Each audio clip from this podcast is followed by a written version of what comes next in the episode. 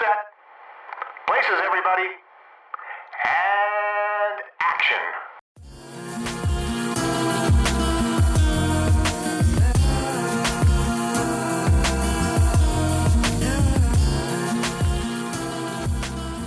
Hi guys, you're listening to Black Girl Film Club, a podcast where two Black women discuss movies. I'm Brittany. And I'm Ashley. And you're listening to a very special In the Studio with Mimi Stringfield. So we're very happy to have her on this very special episode. We're going to be discussing the Doom Generation from nineteen ninety-five. And I'm going to kick it to Mimi to tell us a little bit more about yourself, who you are, what you do. I'm Mimi, in case you didn't hear it three times already from that beautiful introduction from Brittany.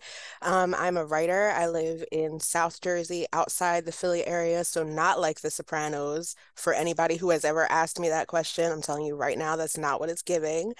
Um, and I am, I'm not going to say I'm the number one Doom Generation stan, like on the Eastern Seaboard, but like near the top, probably. Like top twenty, I feel, at least. Mm-hmm. Safe your like claim. That's safe. Right. I got to tap in and let the people know. like, but yeah, that's that's pretty much it. I live here. I write. I suffer. As we all do. Right. um. So yeah, you, you mentioned you're a writer um, and I've seen like your work has been in Vogue and Metro U K. And I know you mainly from the timeline. I forget when I started seeing your tweets more and more, but I was like, this girl always seems to be on it.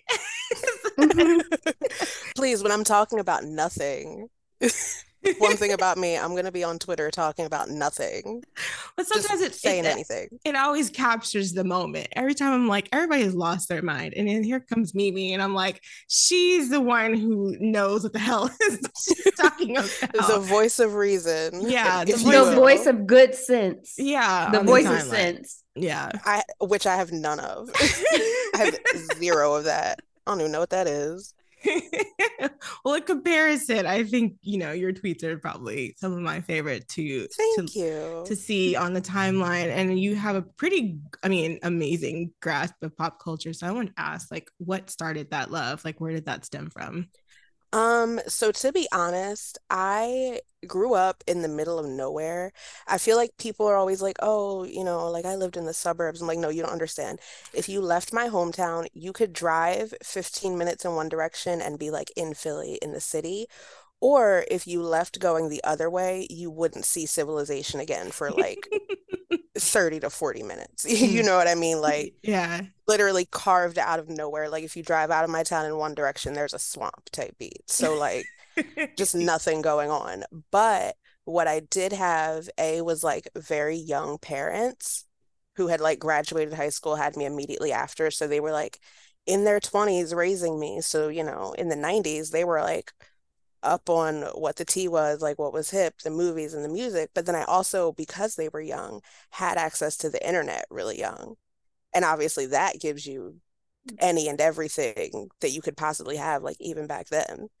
So I think that's just like really where it came from, where it developed from, was just like having access to all this stuff that I thought was so cool and that like wasn't happening anywhere near me. So like all the movies that I love are very like explosively kitschy and, you know, in your face, Josie and the Pussycats type stuff, Doom Generation, obviously, just this like these depictions of like how insane and like fun the world is. And I think that's what really draws me to pop culture, is like I love pop music. I love things that are like silly and campy and kitschy and stupid and fun, because that's the world that we live in. You can make anything of it that you want, and those people choose to make like fun shit. And with that in mind, like, what do you consider some of the films that like formed like your like love of cinema? Like, what were some of those formative films? Definitely, um, definitely the Doom Generation and Nowhere, which comes like after it in the trilogy. Those are like up there for me, because I remember one thing about my parents, they were going to have digital cable and satellite in the house. They were like, listen, we don't have anything else going on. We need access to H B O. We got to be tapped in and see what Tony Soprano is doing. So like I had, um, we had Sundance, the Sundance channel, mm-hmm. and the I F C channel. So mm-hmm. I spent a lot of time like watching those and tapping in with stuff like Gregg Araki, with stuff like um, Susan Seidelman's uh, Smithereens, which I love, also one of my favorites, Josie and the Pussycats, like just that kind of like so of its time, but so like significant in style, I guess, mm-hmm. in that way, that that was the stuff that was really formative to me and that really stuck out to me. Um, stuff that was like, I'm not going to be one of those people who was like, I never liked mainstream movies, because I was going to the midnight Harry Potter screenings with everybody else. I was tapped in, but stuff that was so um, like stuff that tapped in with subcultures, like punk stuff and more like art house stuff, or even with um with the Doom Generation, there's not really, I don't think that it goes out of its way to necessarily be like a depiction of counterculture. I think it's just a depiction of cool people mm-hmm. and stuff like that. That kind of coolness is what really, I think, drew me in. But also shout out to Goodfellas, absolutely formative. The first time I saw Henry Hill, it changed my brain chemistry. So. Yeah, the first time I watched that movie, I was like, this is this is a lot, but like I just can't stop looking at Ray Liotta. Thank you. Real man, may he rest. Yes. First of all, rest mm-hmm. in peace, King. As a writer, like what I'm noticing as the types of movies that are being made kind of gets narrowed down more and more oh, into sweet. very specific genres. We keep getting more superhero movies. We keep getting more mainstream comedies, more family fam- friendly films. What kind of movies would you personally like to see more of? Or what would you like to see less of? First of all, let me speak as the number one advocate. Y'all probably know this from following me. I am the number one advocate of freak shit. Oh, yes. Just like I... weird shit in the movies. Mm-hmm. You know what I mean? Like, I want to see just more like, again, okay, I might be going top ten on the Eastern Seaboard for this movie at this point. I want to see heads flying for no reason, which, spoiler alert, if you haven't seen The Doom Generation, I'm so sorry, it came out in nineteen ninety-five, grow up. But like, there's a head that flies. Mm-hmm. And I think that's so fun. Let's see more like heads flying, and let's see like, I don't know, people doing weird shit. Let's mm-hmm. see more, I cut my leg off and sew a gun into it. You know what I mean? Like, yes. Yeah, but at the same time, I think that we're becoming so rigid with what the definitions of genres are. It's like, if you're making a superhero movie, it either has to be like, you know, gritty Nolan's Batman, or it's got to mm-hmm. be like so zany. Nobody's going to see Ant-Man, is what I'm saying. And we've kind of narrowed down the superhero genre into either being Nolan's Batman or Ant-Man, which nobody wants to see. Yeah. And so I'm like, we can keep doing the comic book movies, I guess, if that's what y'all want to do, but at least approach the genre in a new way. Like, make it something new. Give us something else to talk about. I feel like people think that what we got with that Batman trilogy, however many movies there are, I'm tired, I don't care, was supposed to be like a blueprint, but it was really just supposed to be like, here's something new that I'm doing. Mm-hmm. Y'all niggas can also do something else. Like, yeah. It doesn't have to just be this one thing. It doesn't have to be. The X-Men movies I thought were great. Those like first few mm-hmm. before we started tapping in with like, you know, the Rebecca Romaine era, I yeah. thought was great. But it felt like people felt so locked into that was what a superhero movie had to be. Mm-hmm. But if you look before that, we've had so many different interpretations of like what this genre can be, so many different ways that you can even bring one comic book to life, because like the Michael Keaton Batman movies don't look like what it was when um George Clooney was Batman, when Val Kilmer was Batman. So like you can take all these different approaches and it just feels lazy and like a money grab. So that said, my proposal is put the freak shit in the superhero movies and then everybody is happy. Yeah. You know, it's got to be about the money. Okay. But at least give me something fun and silly to look at. I feel like maybe mm-hmm. they need to blow up The Boys from television to the big screen. That is really exactly get, what mm, I'm saying. The freak shit. Because that was uh, an interesting... I don't even think the octopus, I forget, what is it? The deep Trace, uh, was it uh, Chase, Chase Crawford? Crawford? Yeah. Please. Uh, when he, I guess, had relations with the octopus or the the squid. I can't remember which which yeah, yeah, yeah. you know, sea creature it was, but he was, you know, going through it. But I don't even think that was the worst thing. Everybody kept saying that was so awful, and I was like, but what about the superhero that be going into people's orifices? Right, exactly. That blew the man That's up. The freak shit. Yeah. Yes. Again, spoiler alert: if you haven't seen The Boys grow up, yeah, get like, into it. That's the freak shit that we need to see. Yeah, and I feel like. And we can obviously tap into this a little later too with the movie, but I feel like we're seeing people try to bring freak shit to the screen. I'm not going to say any names, but try to bring it to a small screen. Look, I'm trying to get employed, so I don't want to say any specific names, but but like doing it in a way that has no point of view and no depth. So it's like, no, I don't want to watch that. No, yeah. I'm not watching The mm-hmm. Idol. Stop asking me. Oh yeah, that's that's happening. I forgot. I almost, I almost forgot. Did was... not watch it, and I have no mm-hmm. reason to watch it. But no. From what I'm seeing, just looking at stills, it looks like it's trying to invoke this grittiness, like this feeling, this perversion, and I don't mean perversion in a derogatory way, but like this feeling without putting the heart into it. Like it's, exactly. it's artificial. Yeah. Like exactly. You're not real. Right. Yeah. It feels like like a costume. And again, mm-hmm. like we can tap in with that later, but when you look at the work of like Gregg Araki, you look at like John Waters, you look at, you know, Larry Clark, Harmony Korine, there there's like a authenticity there mm-hmm. of like not just because they were the first people necessarily to do the things that they did, because they were and are pioneers, but because they were living and creating so authentically to like, we're making this because this is what we know, what we've seen, what we've experienced, and not just like, I'm making this to shock you. Yeah. We're going to have a scene where, you know, we come on her face because then people will, like you said, it'll invoke the shock and it'll make people talk and write about it. Like, that's not what that's mm-hmm. supposed to be. Yeah. Yeah. And I think too, like, if you look at the, like the directors and, and things that you mentioned, I feel like you, like they almost take it as like, this is normal, like real life, where you can get, you can, you, I feel like when you talk about Sam Levinson, or he, he just wants the attention so bad. he, right. he needs the validation so bad. He's like, I'm going to show you some fucking crazy shit. I was like, just be weird on your own. Like, that's, right. That's the thing. Like, just make, first of all, like, not for nothing, you're rich, your dad is famous, like you can make whatever mm-hmm. you want.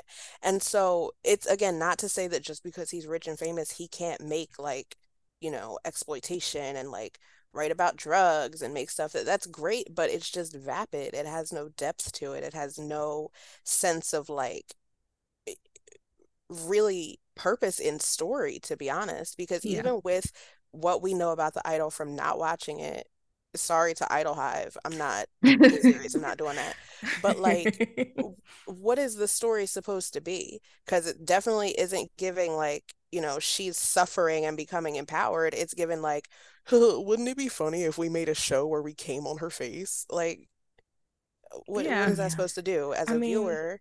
There's a genre for that. There's an industry for that if you want to make Listen, movies like that. And you can tap in very easily. Yeah, I don't know why you need to go in and drag us all into it. Right. To be exactly. Because now every time I open my H B O Max, Max, whatever, I'm not calling a streaming app by a grown man's name. Let's Maxine. I've been right. calling her Maxine. Please. But every time I open it, it's like, The Idol, now available. Leave me alone.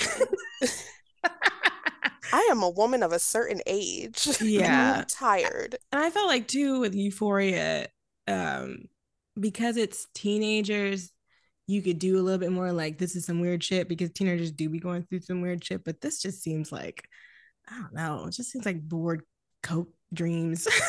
Right. It just seems stuff. Like, oh, I like want to have cocaine on. T- okay. That that's fine. I watched Rock of Love too. There was plenty of cocaine on that show. It was fine. A good old classic, the V H one Listen, pantheon of reality television. They don't make them like that anymore. Mm. With The Surreal Life, especially. Not for nothing, all those people were going through it, but they were also like, down to their last eleven cents, and they were spending nine of it on crystal meth. You know what I mean? Like, they were really going through it on that show. They yeah. needed that V H one check really bad, and they were acting insane. And people don't authentically act insane like that anymore, because now no. they're like, I need to rehabilitate my image. I want to do this reality show so that I can also get an Oscar later and have a million followers on Instagram. And unfortunately, that's not going to happen if you're Vern Troyer, may he rest, riding a scooter around the Surreal Life house. Like, that's just not going to happen anymore.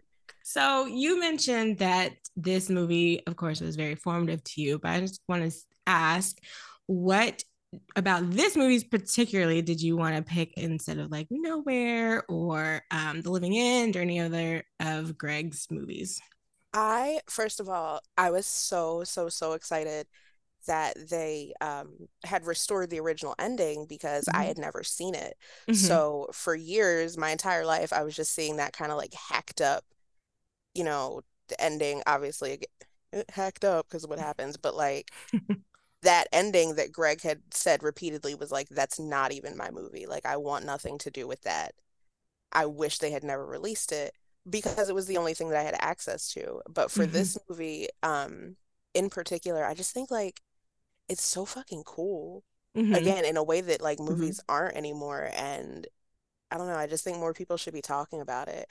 I feel like we talk about it in this kind of, um, in this arena of like, you know, Gregg Araki made these great movies and, you know, they're colorful and the neon lighting and whatever, but like, also they're so fucking cool just in the way that he like bends genres, and the the language that he creates, like all of the slang in the movie is like stuff that he came up with. He was very, um, there was no improv on this movie, no ad libs. Like, he was like, what's on the page is what's on the screen mm-hmm. kind of person. And I just think there's um just such a, a coolness to it, again, that like we don't really see a lot anymore, that I think we need to celebrate more. Yeah. And also during Pride Month, we got to celebrate our queer brothers and sisters and yes. their cinema, and this is so important to that. Yeah, yeah, I think that brings up the the beginning of the movie, which is like a heterosexual movie. Right. Did you ever read like the like the story behind that? I know he said that a producer was like, if you make this, like if you make a straight movie, you, you I can sell it for more money, which means right. So he was like, money. Yeah, right. So he was like, okay, I'll make a, a heterosexual movie, which obviously, you know. Is slowly is that, but then it's not. Yeah, slowly and surely getting gay. Yeah, in a second, right. To where I was just like, when are they gonna do it? Yeah, when is it gonna happen? You're just starting sitting there like, hurry up, right? And then just like that, that tension. That mm-hmm. like, oh God, I love this movie. Yeah. The tension is like not even just. It's so palpable between like James and Jonathan. Oh my God, between Jordan and X, so. But then also like the visual tension is there. Like, one thing I really, really love about Gregg and about his movies is the way that he shoots intimacy mm-hmm. and not just like sex, but like actual interpersonal intimacy. Like, one of my favorite, well, two of my favorite parts in this movie are um, after Jordan and Amy. Is it after they fuck and he she kisses his chin? I think it's like the morning after in that first hotel room mm-hmm. and there's a close up of her like kissing his chin, or maybe it's him kissing hers. Oh, right before mm-hmm. the guy storms in. Yeah, right. I rewound that a couple and times. Then, right. And then after they have the threesome, when Jordan does the the itsy bitsy spider on X's shoulder, mm-hmm. that's so like silly, but it's so intimate and so like such a real depiction of like intimacy and the way mm-hmm. that people are with each other, you know, not even just around sex, but like when you're comfortable with each other, yeah. the way that you might not kiss on the lips, you might kiss, you know, their temple or their eyelid, or like when um when Jonathan buys the the belt buckle and he's showing them the little three D thing, and it's that close up of the belt buckle with like James's hand and then yeah. the little happy trail above the belt buckle. There's so many now, times I was like, let me just pause this for a second. Listen, he knew what he was doing. I was what, like nine the first time I watched this movie, and I was mm-hmm. like, girl, what is that? was like, let me pause. That was actually going to be my next question, was when did, uh, how old was everybody when they first watched this movie? So you said you were nine. I want to say like nine or ten, maybe. When did you watch it, Brittany? The first time I've like ever seen this movie was maybe last year. Really? Um, because it was hard to find, and I was doing a rewatch of some movies from like this era because, like you, Mimi, I was raised on like Sundance and I F C, so those movies from like the mid to late nineties were movies that I love. Like those that have like this kind of feel were movies that I like watched over and over again. Right. Um, so I was looking for movies from about this time, and then I came across this one, and I was like, oh, I've never seen this one. And the only other movie that I'd seen at this point besides Nowhere was Mysterious Skin. And I was not in the mood to rewatch that never at that say, particular time. Different. I was like, oh, very no, no, different. no, we're not doing this. Yeah. So I found a copy on like YouTube, and I was like, okay, let me check this out. And I was like, oh, okay, this is different. And like, I know James Duval from like May, um, mm. which is a movie I loved in my like early teens. Like I Great loved cinema. May. Um, he was so cute in that, and I was like, "Oh, okay, like this is my guy." So, right, my man, my man, my man. Period. But you know what's funny? That well, wait. First of all, Ashley, when did you first see it? I watched this when I was in college. Um, shout out to uh, the late great Mega Video for holding me down throughout the summer of two thousand ten. Um, I probably saw this on Tumblr. I know um, a lot of people. And I think Greg has even said that he knows that people have seen like clips and uh, stills from this on Tumblr, and that's how they mm. end up watching it, because he he read some Letterboxd reviews and he saw one and was like, fuck Tumblr for convince trying to convince me that this is a movie I should have watched. Please. He was like, that's fair. He's like, I know. He's like, I'm not on social media like that, but I know that Tumblr is kind of the gateway for a lot of people for this movie. And yeah. that was kind of, I think that's probably what I was...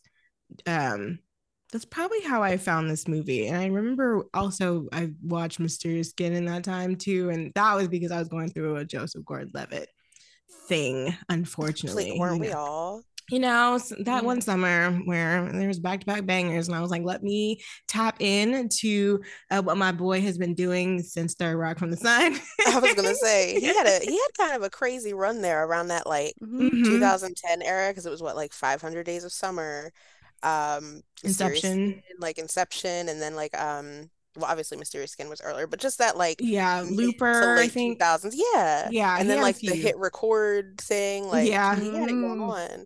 Didn't he have was he releasing music at that point too? I can't remember. I remember he was doing I think he was doing just a lot of stuff with Hit Record, which also included music, but he might have. It was he was doing a lot. Like he yeah. was he was the uh I guess the white boy of the month for before for a couple years. Yeah. yeah. He was going back to back like Drake. Like yeah. it was him, it was him and Michael Cera neck and neck. Yeah, oh, for a yeah. really long time. Yeah. And then he kind of I don't know what he started doing after that, but he hasn't been as I guess active, at least in where I have noticed his yeah movies, I don't think, but I don't remember the last time I saw him. Yeah, anything. it's it's been a minute, but he um yeah that's how I got sucked into the Myster- Mysterious Skin uh universe, and I didn't realize that was Gregg Araki because it's a lot different from it's so different it's like, different totally, but it, it feels different, but then it also feels kind of the same, because we were talking about Now Apocalypse, because Brittany watched uh that first episode. I watched the whole season like last year, just mm. out of boredom, and I was like, there are some there's some like thematic things here, there's some like, you know, the use of aliens and, and random See, so moments. I didn't I didn't watch it, so how do you guys feel, like, you know, having seen, because you said you watched the whole season, right? How mm-hmm. did you kind of feel about it overall? I, I could not tell you really what happened in this season. There's just a lot that happens, and it, I don't know because it there's That's no fair. Like real plot, it's just like random things that happen, so it feels kind of like Totally Fucked Up, where it's just kind of like loosely kind of like hot people doing right. things. That's fair. No, that's fair. Yeah, and um, I could not tell you what happened, but I remember being like, well, I like looking at Avanjokia, so let me just also continue. Fair. Yeah, that's also fine. Very fair. Yeah, but at the end, I feel like it was supposed to go for like, maybe Greg had another like season in mind or something, but obviously that mm. got cut short. But yeah, it was just a bunch of random things happening, and I was like, all right, cool, we here. So let's get into some backstory on the movie. So I have like a little bit of notes here and there, um, basically like bits and pieces of like what I got from from Greg and how they made this movie. I guess like what they were going for, which we can talk about. Um, so I think we mentioned this earlier, but it's kind of, I don't even know how official this trilogy is. I feel like it's like pretty, like Greg mentions it himself, I think. They um, play like fast and loose with it, I feel yeah. like. Like they're movies that go together, yeah. but in terms of story, you're not like one, it's, two, and three. Like yeah, it's mm-hmm. not The Lord of the Rings or whatever. Right. But it's it's Greg's teenage apocalypse trilogy. So I think the first one was Totally Fucked Up, mm. um, Doom Generation, and then Nowhere. So Totally Fucked Up and the Doom Generation are on Criterion Channel right now. And Nowhere, I'm assuming Nowhere is going to be on there one day by the end of this year, because they are in the middle of um, restoring it. So it'll be available soon. Greg seems really excited about it. So I'm, I'm assuming that it's not on the Criterion Channel right now because he wants it to be the way he wants it to be, and they're respecting that. That's what I'm assuming. Um, but he also said that he wanted this movie to be like Last Tango in Paris, but for teenagers, which I have not seen The Last Tango in Paris. So how did, ha, have you guys seen that movie? Like, how can you, what do you think? The last time I watched that, I was like twelve. Right. Okay. I was going to say it's been many years, and I, I think that I was for sure too young to be watching it. I remember, here's the thing, I remember in high school, I went to um like a performing arts high school, and I was a year younger than everybody. So I think I was thirteen starting freshman year. And I remember hearing like my my my acting, my drama teachers or whatever reference it and being like, what is that? Like, what are you talking about? Mm-hmm. And then watching it and being like, why are you talking to me about this? I'm thirteen. I've never seen the movie. I've heard about it. I've heard enough about it to be like, I don't know about that one, bro. But right. I'm a little nervous about that one. But yeah, this is, I guess, because Greg went to film school. I forget where, um, somewhere in California. Um, and he watched a lot of classic movies. And so that mm-hmm. has informed his work, even if it might not seem like it, but that's where he gets a lot of his inspiration from. And so I'm assuming that's where he uh, took the Last Tango in Paris right. reference. And I think like them- not necessarily thematically, but like there are things that you can see are not maybe direct references, but that are relational to mm-hmm. Last Tango in Paris. Mm-hmm. Like, you know, something, again, no spoilers for either, even though they've been out for many, many years, please watch them. But like, there are scenes in Doom Generation where you can say, okay, I see how he would be like, oh, this is just like what happened in Last Tango in Paris, or mm-hmm. like this kind of, you know, where you can draw those lines on a whiteboard kind of thing. Right, right. There's the big thing that we've talked about, which is the cuts to the movie. Um, so if you have any version of this movie that was not released before, like, or if you have any version of this movie that was released before twenty twenty-three, throw that in the trash. ASAP. Greg, Greg does not want you to have it. He wants you to not watch it. He does not consider that to be his movie. He considers this four K restoration to be like the movie with all mm. of the stuff that he wanted in it, all the scenes, um, because I guess they He like they intentionally shot it to be like unrated, or I guess X-rated, mm. however. But I guess when they submitted it to the M P A A, now M P A, um, they kind of felt like almost insulted by it. That's what he was saying in this Q and A I watched, where, you know, there's a there's a lot of sex, but you don't really see anything from right. the sex, and they were just like, basically like, you're insulting our intelligence, so keep willing whittling it down until it's like an R-rated version. And also um I'm not sure, I guess maybe the studio, whoever was financing it, was like, if we cut it down to an R, we can sell it to Blockbuster, right? So um we can get that rental, that sweet rental money. Please, they needed those dollars. The way they were spending money in the nineties, just doing I want, anything. I wonder if this, I mean, I never, I wasn't old enough probably to have seen this movie in a Blockbuster. It might have been there. I just didn't really. Yeah, I was going to say, I don't, I don't think I would have recognized. I mean, this came out when I was, what, two? So I, you know, what yeah. was I in there doing, reaching for my toes? Like, yeah, I would have been like a heavy Blockbuster user when I was like with my mom or whatever, and like maybe like ninety-eight, ninety-nine. So depending on if this is still on the shelves, right. That was kind of what they did. And, you know, he was furious.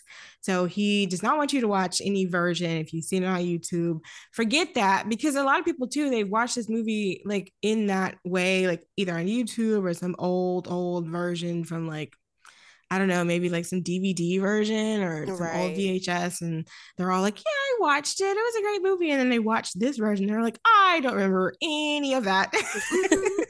Well, you know, it's funny. I remember, um, because, you know, for years you couldn't really access it. You could buy like the D V Ds, but I just didn't. But like if you were watching it illegally on the internet, there would be like a like a card at the top that was like, this version sucks, please seek out the unrated version. Yeah, but like otherwise, girl, I guess enjoy.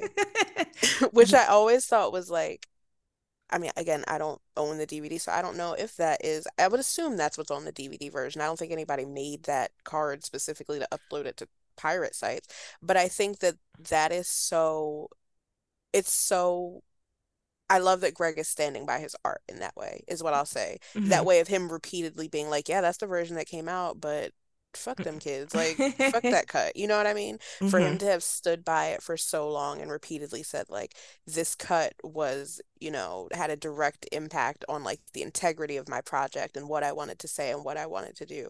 And yeah. to stand by it long enough for, you know, now almost thirty years later, we're getting this beautiful restoration. First of all, the colors are gorgeous. Yeah, stunning restoration of his original work. I think that's so great. Yeah, and I know he said that um they have like gone through with all the colors and like pumped them up, and they also had to do some like audio fixing. Like they were like, it took them a really long time from what I gathered. Like he was going through it with like a fine tooth comb, basically, right. Like, this is exactly how I want it. I will not be compromising on that. And right. I think that's really great, because I think nowadays, I don't know if anybody's really standing by their art like that. Right. Ten toes down. It, it feels so much more like transactional now. It's just like, okay, like y'all got it, whatever y'all edit, whatever y'all put out is what y'all put out. Mm-hmm. So um yeah, I think it's it's really cool that he got to have this version of a movie that is already so beloved. Mm-hmm. Which has to be crazy, right, for you to be like, that's not the movie I made. It looks like shit. Like, they cut everything I loved. I worked really hard. I hate it. But for it to be so loved by so many people, like, I think that's great. Yeah. Yeah. I think he mentioned that too in the Q and A, where he was like, I mean, shout out to that version for keeping the movie alive. Right. But also, like, I didn't really fuck with that version. And I think too, he asked for some sort of, like what you said with the card, I think he asked for something like, this isn't the director's, like, so I don't know, like, this was supposed to be X or something like that. Yeah. And they, it's like on the D V D, but like really, really small. So yeah. They just kept fucking with him the, the entire time. And I Which mean, is crazy. Yeah. For him to still like want to even be involved in the film industry, I would be right. like, fuck you guys. I'm not for doing real. Nothing else. Yeah. Cause that's pretty traumatic for somebody to just come and hack at your. your ideas and all the exactly. hard work you had, and, and and especially like for the content that was cut out, like especially with the with the ending. Mm-hmm. um I think for that stuff that felt more obviously uh, like conversational and like more of a commentary, for mm-hmm. that to be the part that's cut out is crazy to me, because it's like, what was the point of releasing the movie then, really? I love it, I'm grateful, but what is the point of cutting out like what's really the crux of the movie about, yeah. you know, like oppression and like what becomes of people who are living their authentic self in America? Like, why would you cut that out? I know why they did it. We had a little discussion about the M P A A or whatever they are now, and how they just like to hack at things or kind of condemn things from a very right. like extremely conservative point of view. Yes. We, we talked about um The Incredibly True Adventure of Two Girls in Love, which I am still editing at this moment. Um, but they gave the uh they gave the movie like they were gonna like penalize the movie or give it some weird rating based on the fact that the girl was laying on her girlfriend's stomach. They're both fully clothed, mm. and she like runs a hand down her girlfriend's stomach just mm. like absent-mindedly, and they were like, no. Fucking crazy. Yeah, I was like, that is not even the worst thing you could watch in a, in a movie in the mid nineties. Right. Serious. And it's also like like you said, they do absolutely come from a very conservative standpoint, but it's also like, first of all, in twenty twenty-three, I feel like a, a rating is It, what really is it anymore? You know what I mean? Like, at this point, you can access anything you want at any time on the internet. By you don't even have to sit in front of your computer anymore. You can do it on your phone. Mm-hmm. So I guess to have a guideline of like, yeah, you should take your six-year-old to see this, or yeah, maybe not. But other than that, what the fuck is the difference between like, oh, it's an R versus it's unrated? Like, who cares? Yeah. Who cares if there's titties in the movie or not? Like, grow up. Especially if you're now- old enough to- If you're old enough to pay that fifty-seven dollars for a movie ticket anymore, you're real. old enough to see nipples on the screen. Let's for get real. serious. Yeah, there's like the, now there's like an actual like monetary disparity between who can see this movie right. versus who can't. Because usually, you know, when I was younger, I, if I paid my little five dollars, I could go see whatever. But exactly. now, but now I gotta think about like, it. Right, and it's just even like with a movie like this. Again, going back to what I said earlier, Gregg is so great at depicting intimacy. And like, even now, don't get it twisted, like there's gonna be sex, there's gonna be fucking and sucking, but like it's not shot in a way that feels vulgar, you know what I mean? All yeah. the sex in this movie, like, not that sex has to have a purpose in a movie, but in this movie it very much has a purpose. It it is central to the plot, and it doesn't at any point like, I don't know, again, because I love freak shit, I don't think I've ever felt uncomfortable watching a sex scene or whatever. Mm-hmm. But in this, for sure, it just doesn't, there's no part of me that's ever like, oh, this is a lot for the screen. Like, yeah, it's it's fine. It's yeah. just a story mm-hmm. in a movie. I was reading a review of this film by Roger Ebert at the time. So he did not like this movie. A hater. Um, he... was upset Hater. by it, and it wasn't like the content of the movie, it was more sort of geared toward its attitude. Mm-hmm. Um so like a little later on in his review, he compared the film to other films like Badlands and Natural Born Killers. Yeah. But he compared um he charged Gregg with having a deep knowledge of film, but said the Doom Generation lacked a point of view. Um what do you think of that criticism, and do you think that was a fair one? I don't think it was fair, to be honest. I kind of one thing I did come across in, like, you know, doing research like you're ready for today, is I found a lot of criticisms of it that said it was like pretentious, and I just don't think that that's a fair reading of it at all. And again, you know, not to be Mimi the bully, but like, if you're not cool, just say that. You know what I mean? Like, the movie is cool. Objectively, it is very cool in its language, in its attitude, like visually. It's just a cool thing to watch. And to call it, I think, pretentious just kind of assigns this thing to it that I don't think is true at all. I don't think that it's a movie that approaches itself in being like, you know, I'm smarter than you, I'm better than you. In any way, I just think it's like a cool movie for cool people to watch, or for people who are growing up in the middle of nowhere to look at and be like, this is so fucking cool, and this can like inform my art later. Mm-hmm. Um, but also to say that it lacks a point of view is crazy, because I feel like it's it has such an overwhelmingly like present point of view. Mm-hmm. I think that that approach to like I just I just think that's crazy. I think that there's so much in it. There's so much information and like context and story and care packed into it that it just feels crazy to mm-hmm. say. Like there's not even, we couldn't even have a, you know, thirty second discussion of like, yes, it has a point of view because X Y Z, because it so overwhelmingly does. Mm-hmm. There's so much perspective in it, like crazy as hell.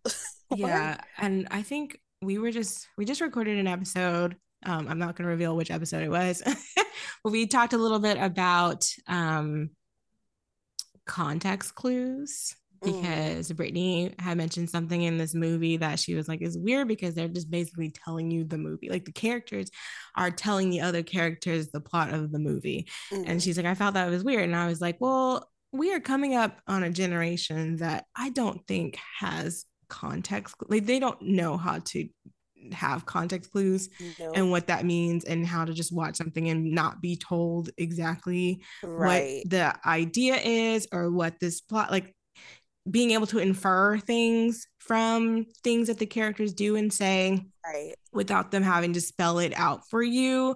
Um, if you don't do that, it's considered like a plot hole or something is wrong or they wrote it incorrectly. And so I feel like maybe that's where the pretentiousness comes from because it's not really spelled out. I mean, I, now that I've watched it a couple times, I think I've watched it like at least two or three times this weekend just to like absorb. and, right. and I also watched Totally Fucked Up and, um, and just watched interviews and things. I was like, I think I, I'm getting what he's saying. like, right. I, it's just so... Like some of the things are so overwhelmingly like, and you hear it, like once you like really sit there and like look at the background and like look at some of the signage and other things that, and some of the things that the characters say, I'm just like, no, I think I, I'm, I'm getting it. It's all tying itself together.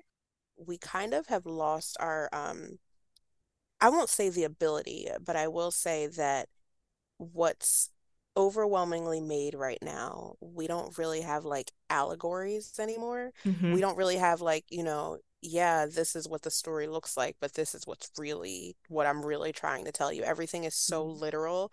And part of that is because, again, if you're not overly literal, people on the internet will be like, oh, well, like that's a plot hole, or like, oh, that's bad mm-hmm. writing.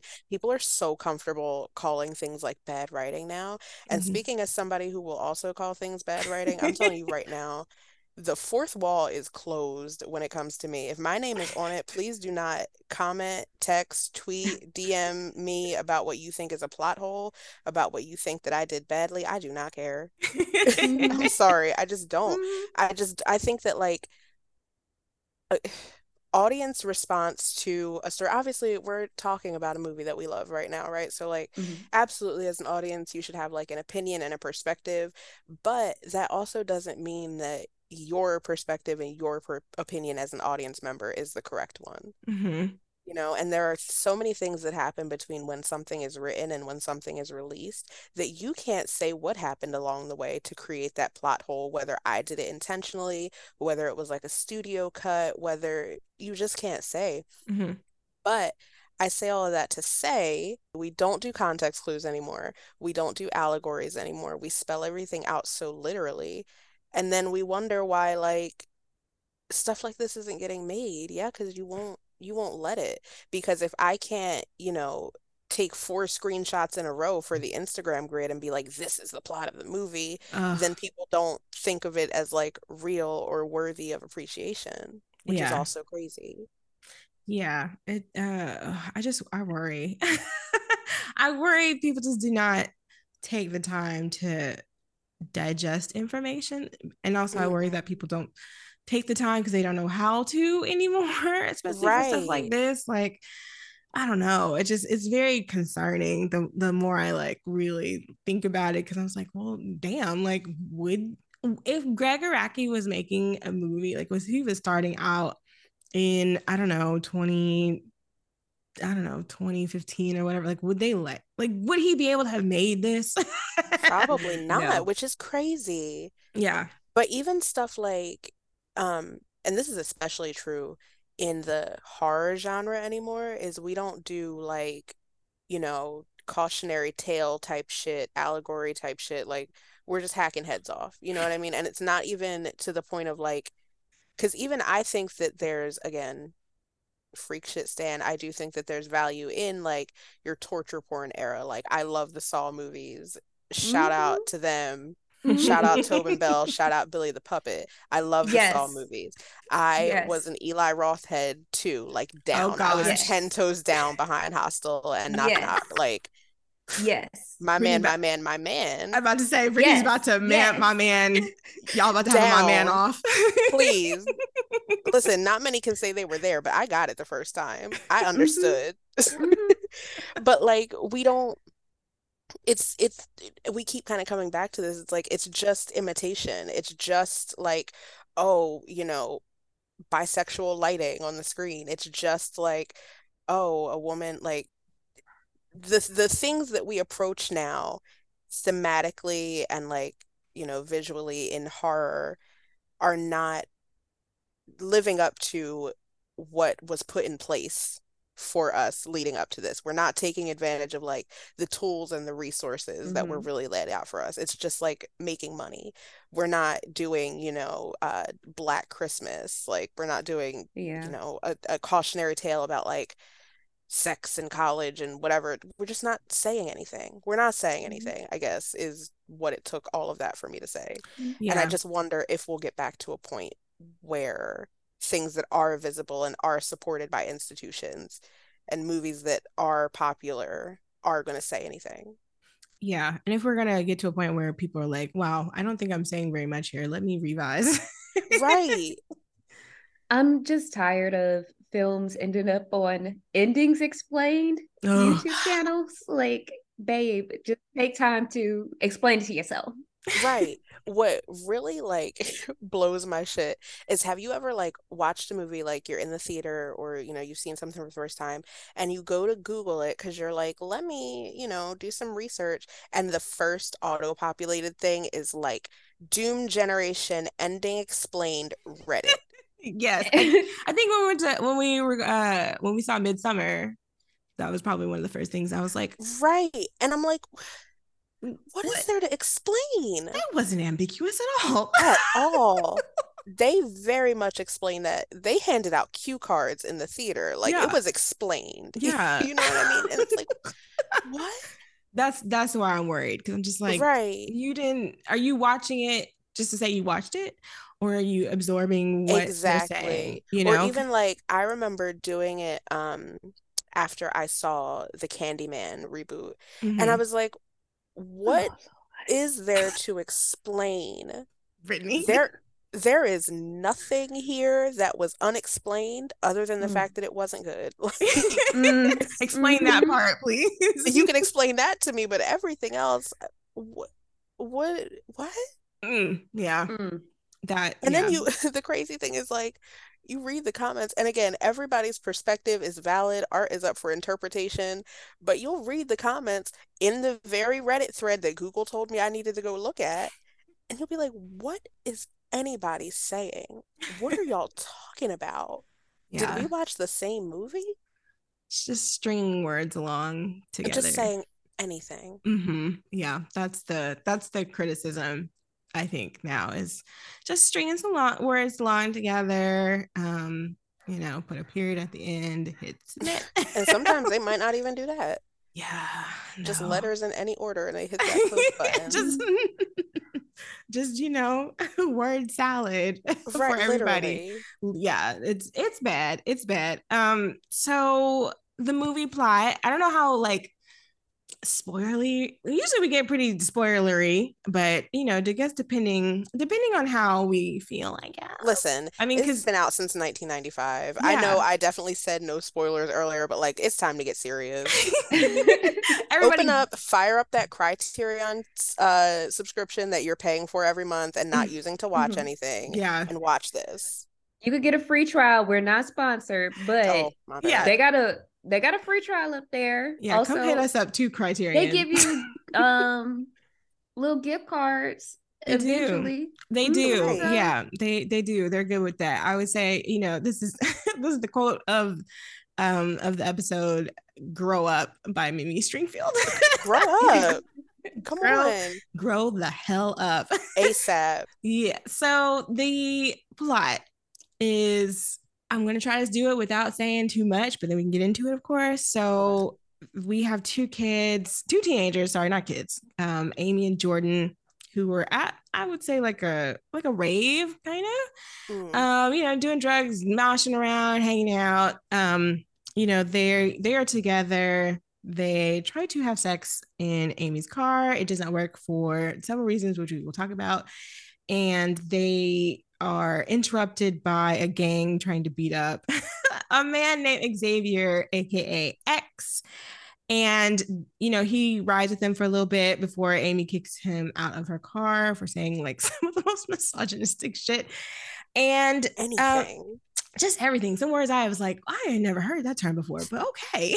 We reach new depths. Um, they stop at a convenience store where they are threatened by the shop owner for not having enough money. And X pops up out of nowhere and ends up, there's a kerfuffle. The kerfuffle is crazy. I mean, that's basically what it is. Very fast cuts. And yeah.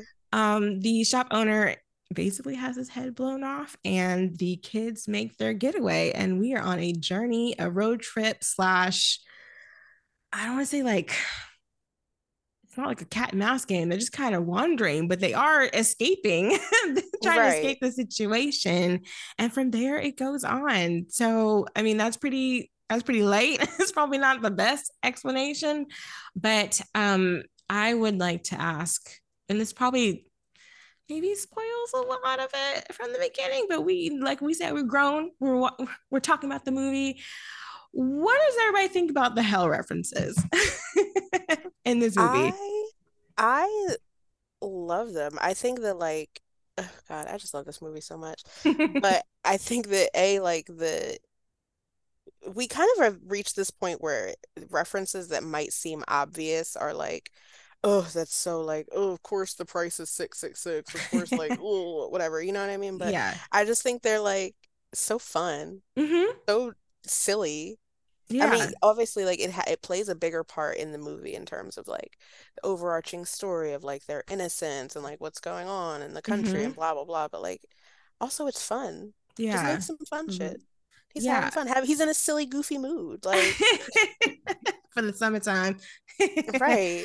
I Something re- for the girls to get ready and party to. Exactly, exactly. I don't think I realized there were so many hell references until, like, I obviously the six six six, but then um at the end of the credits where it says like shot um on, on location, location in, in hell. hell, yeah, and I was like, well, let me go back, let me right. let me let me revisit again, let me re- take a little beat, eat some lunch, and go back to it because I was like, well, maybe this makes no sense because the opening, it's red. It actually says, welcome to hell. Um, mm. It's like all this red lighting.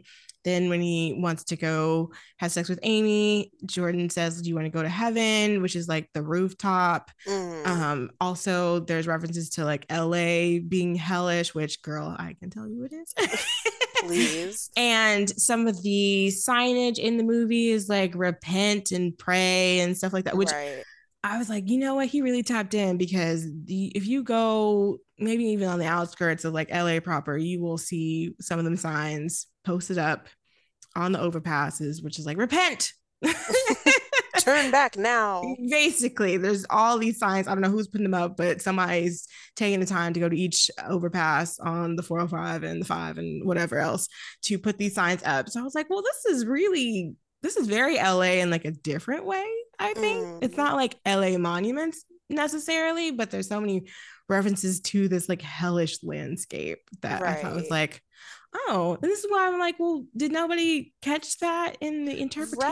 Right. Well, I also think like what's so interesting is I feel like people say a lot, right, that uh Gen Z or like whatever the current Gen Alpha, I don't know, these kids, I'll just say that generally, that these kids have it worse than anybody has ever had it, and like, you know, the, the with climate and the way the government is, and we're absolutely we are in hell, let's be clear. Mm-hmm. But also Gregg, as a man of a certain age, is a child of like the missile crisis, the Cold War, AIDS, like the Gulf War, Vietnam, like mm-hmm. I think he would have been draft age, you know what I mean? So he really is kind of a child of hell, kind of a, a child of a country that was awful and has been in hell. Let's keep it funky for at least four hundred years.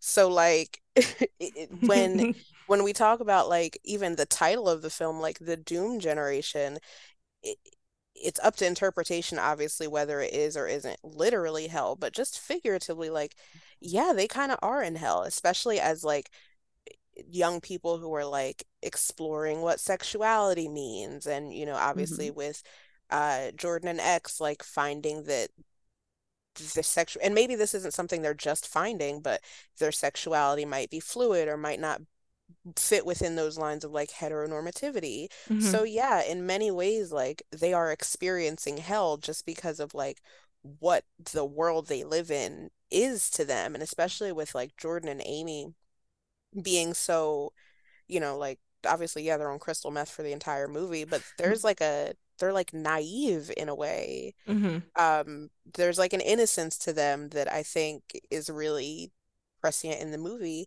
and again, they they are experiencing hell. They're trying to emerge as like teens, as adults, as people with fully formed identities, and what do they do? They get fucking hacked up by Nazis. Like yeah yeah so yeah, I do think that in many ways it's hell literally, but also hell very figuratively. I would like to say that Gregg was born in nineteen fifty-nine, um almost nineteen sixties, like the end of uh, nineteen fifty-nine. So he's sixty-three years old. So he has seen a lot. Like he would have been in his formative, maybe not even formative, he would have been in his twenties during the AIDS crisis. Like right. That's a lot for um, like a gay man to exactly, even to have seen and yeah. still be walking around and talking and being so jovial like he is. I've been right. like, I've seen so much death, and I mean, he hasn't, I haven't seen any interviews where he's talked about anybody losing anybody, but just to he- hear that and, and see how your government reacts to people like mm-hmm. you and, right. and basically that they want you dead. Because I think in Totally Fucked Up, there's like a, a scene where somebody's watching like a pastor or somebody uh, talk about how um, all these gay people coming out of the closet and right, like right. the vermin came out of the closet, mm. but God had a solution for them. And he's basically talking about AIDS. Like he's right. rapturously like, thank God for AIDS. Like that is exactly. the, and that's something that you're internalizing as a person. Like you can't even feel comfortable having sex with somebody because you don't know if you're going to die. Like you- exactly. And to be told like not even just, you know, that you're going to die, but like to assign the morality of it, right? Mm-hmm, to like assign it. The morality of like, you deserve it, or like, because you're queer, because you're a man who has sex with other men, like you deserve, you know, pain and suffering and disease. Like that, that's gotta be a crazy thing to experience. Um, and, And a crazy thing even to try to synthesize into your art, because it's it's such a it was such a large overreaching issue, right? Mm-hmm. And especially there's so many layers, because his experience, you know, not being white during the AIDS crisis is obviously mm-hmm. going to be very different than like what a white person might have experienced, versus mm-hmm. even him being in L A and like being an artist, versus what somebody in the middle of nowhere who, you know, during the AIDS crisis might have been experiencing, mm-hmm. like a gay man who kind of didn't have access and resources and a community. So it's there's so many different layers to it, I think, to the experience and um to the ways that his it's like informed his work. Yeah, yeah, it's it's it's a hellish landscape out there. Like mm-hmm. I I don't know, I wasn't old enough honestly to like internalize any of this in nineteen ninety-five, right. but um just to like compare, like I don't know, it's it's a lot. Like there's a lot of fascism and Nazism and all that stuff like rearing its ugly heads uh, pretty mm. much minute by minute, second by second, but something about it just seems, I don't know, I feel like too maybe the difference is that people are outright talking about it, when maybe back then when he was like younger, you know, you you you feel like you're in this hellish landscape. And even the the two characters like Amy and Jordan, they, they said like, I feel weird tonight, like I don't know what it is, right. uh, something is off. And now we have like more names for it. Like people are outright saying this is fascism, they're outright saying this is homophobia, this is, you know, racism, sexism, all right. the things. Whereas I think back then you, you would probably maybe screaming in like a to the like the void, basically, like you right just especially on stuff. like a mm-hmm. like an individual level, like if you know you and your friend are out and you're both just like the vibes in here are terrible, or even if you're like, yeah, I think these niggas are Nazis, like there's mm-hmm. there's not really, or there didn't used to be a way to really amplify that, mm-hmm. where now you can like snap a picture and you know within ten minutes millions of people will know that like you were in a room with Nazis, which yeah. is also um kind of interesting because what we see in the movie I feel like is obviously accurate to what you would have seen in the nineties, which is like that neo-Nazi era of like shaved head and like literally outright swastika, you know, painted on the chest, on the arm, whatever, that kind of shit. Because mm-hmm. even when I think of like, obviously before the past five years, when I think of like what a neo-Nazi, a neo-fascist would have looked like, that's what I think of, right? Mm-hmm. The punks. But now, yeah, like that very overtly like swastika imagery, like down, Nazi mm-hmm. down. But now what we're finding is that they camouflage themselves more in like, you'll see, you know, a Nazi with an undercut in a three-piece designer suit before you'll see one literally just wearing a patch. Mm-hmm. And so mm-hmm. they kind of have found a way to camouflage themselves, or like to make it alluring, to make it sexy. Like mm-hmm. even, you know, with them propping up like um Tommy Lauren or whatever the fuck her name is, and like putting, you know, pretty... pretty ve- being very fast and loose with that word, let's be clear, let don't get it twisted, if you are listening there's air quotes, but like putting pretty women as like the faces of their networks and their movements in order to like allure people into like, this isn't so bad because pretty people are doing it, and this isn't so bad because we're just protecting families, instead of that outright like say a slur, paint a swastika on the wall. Like we're seeing more of that now, and so I think there's just a funny um like just a funny kind of teeter-totter to it, I guess, versus us having more ability to kind of spread the information now, mm-hmm. versus how much they're trying to like mask it and camouflage it, mm-hmm. where in the nineties they were being so overt, and like in a real context a Jordan and an Amy and an ex wouldn't have had anybody to tell other yeah. than their friends, mm-hmm. yeah, because it was like, well, you're you're you get it you're getting it right, you like, deserve it, sorry, exactly, mm-hmm. yeah. Also, I we should talk about their names, which I didn't realize until the credits were rolling. So it's Amy White, Xavier Red, and Jordan Blue. Mm-hmm. Once again, the point of view seems to be yelling at you. Right. Yeah. And I also think um, the thing with Amy that's so interesting is because you don't, I don't think you ever hear like their full names at any point in the movie. Uh, you hear Amy's name from the F B I. At the, yes, finally. That's, that's the only uh, ones that you hear. Right. Or name but then here. Obviously throughout the movie, you have those people who are like, oh, I thought you were, you know, those repeated like little mm-hmm. things of like, oh, mistaken identity. Um, which I think is also like so fun and so silly. But then it's also it's such a good story element because obviously she is like, trying to figure out what identity is and you know kind of emerging mm-hmm. into a fully formed person, mm-hmm. so those little things like I thought you were and oh that's my girlfriend and blah blah blah, I think those are so um just such a clever way to tell that part of the story. Yeah, yeah. Brittany, what did you think about their names? Did you know their names before we watched this? I did know their names. Um you know I love names uh-huh. in general.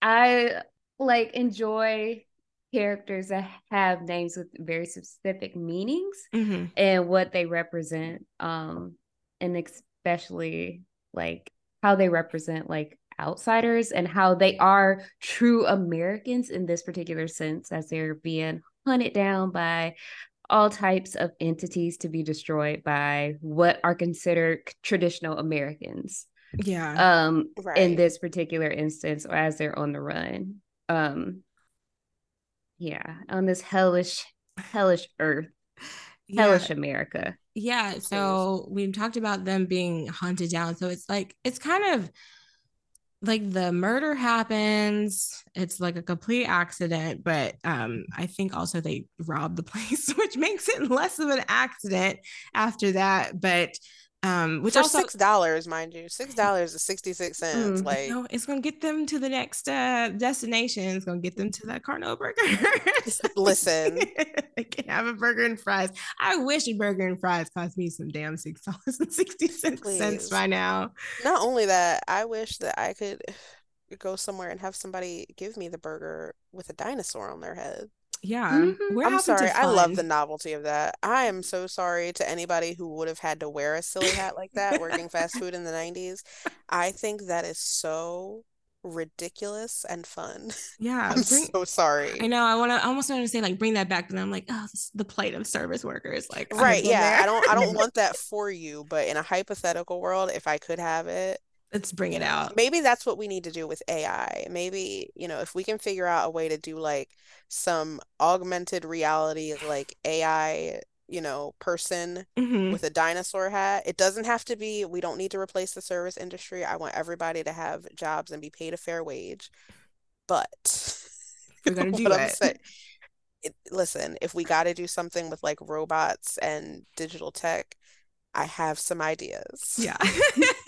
Yeah, let's make them, let's make them a little fun, you know, give them something little, little give something them a extra. Task, yeah. Give them, you know, a nice hat, maybe. Yeah, give them a little something extra like, to set it. They at off. Least got to put on a show if they're gonna be here.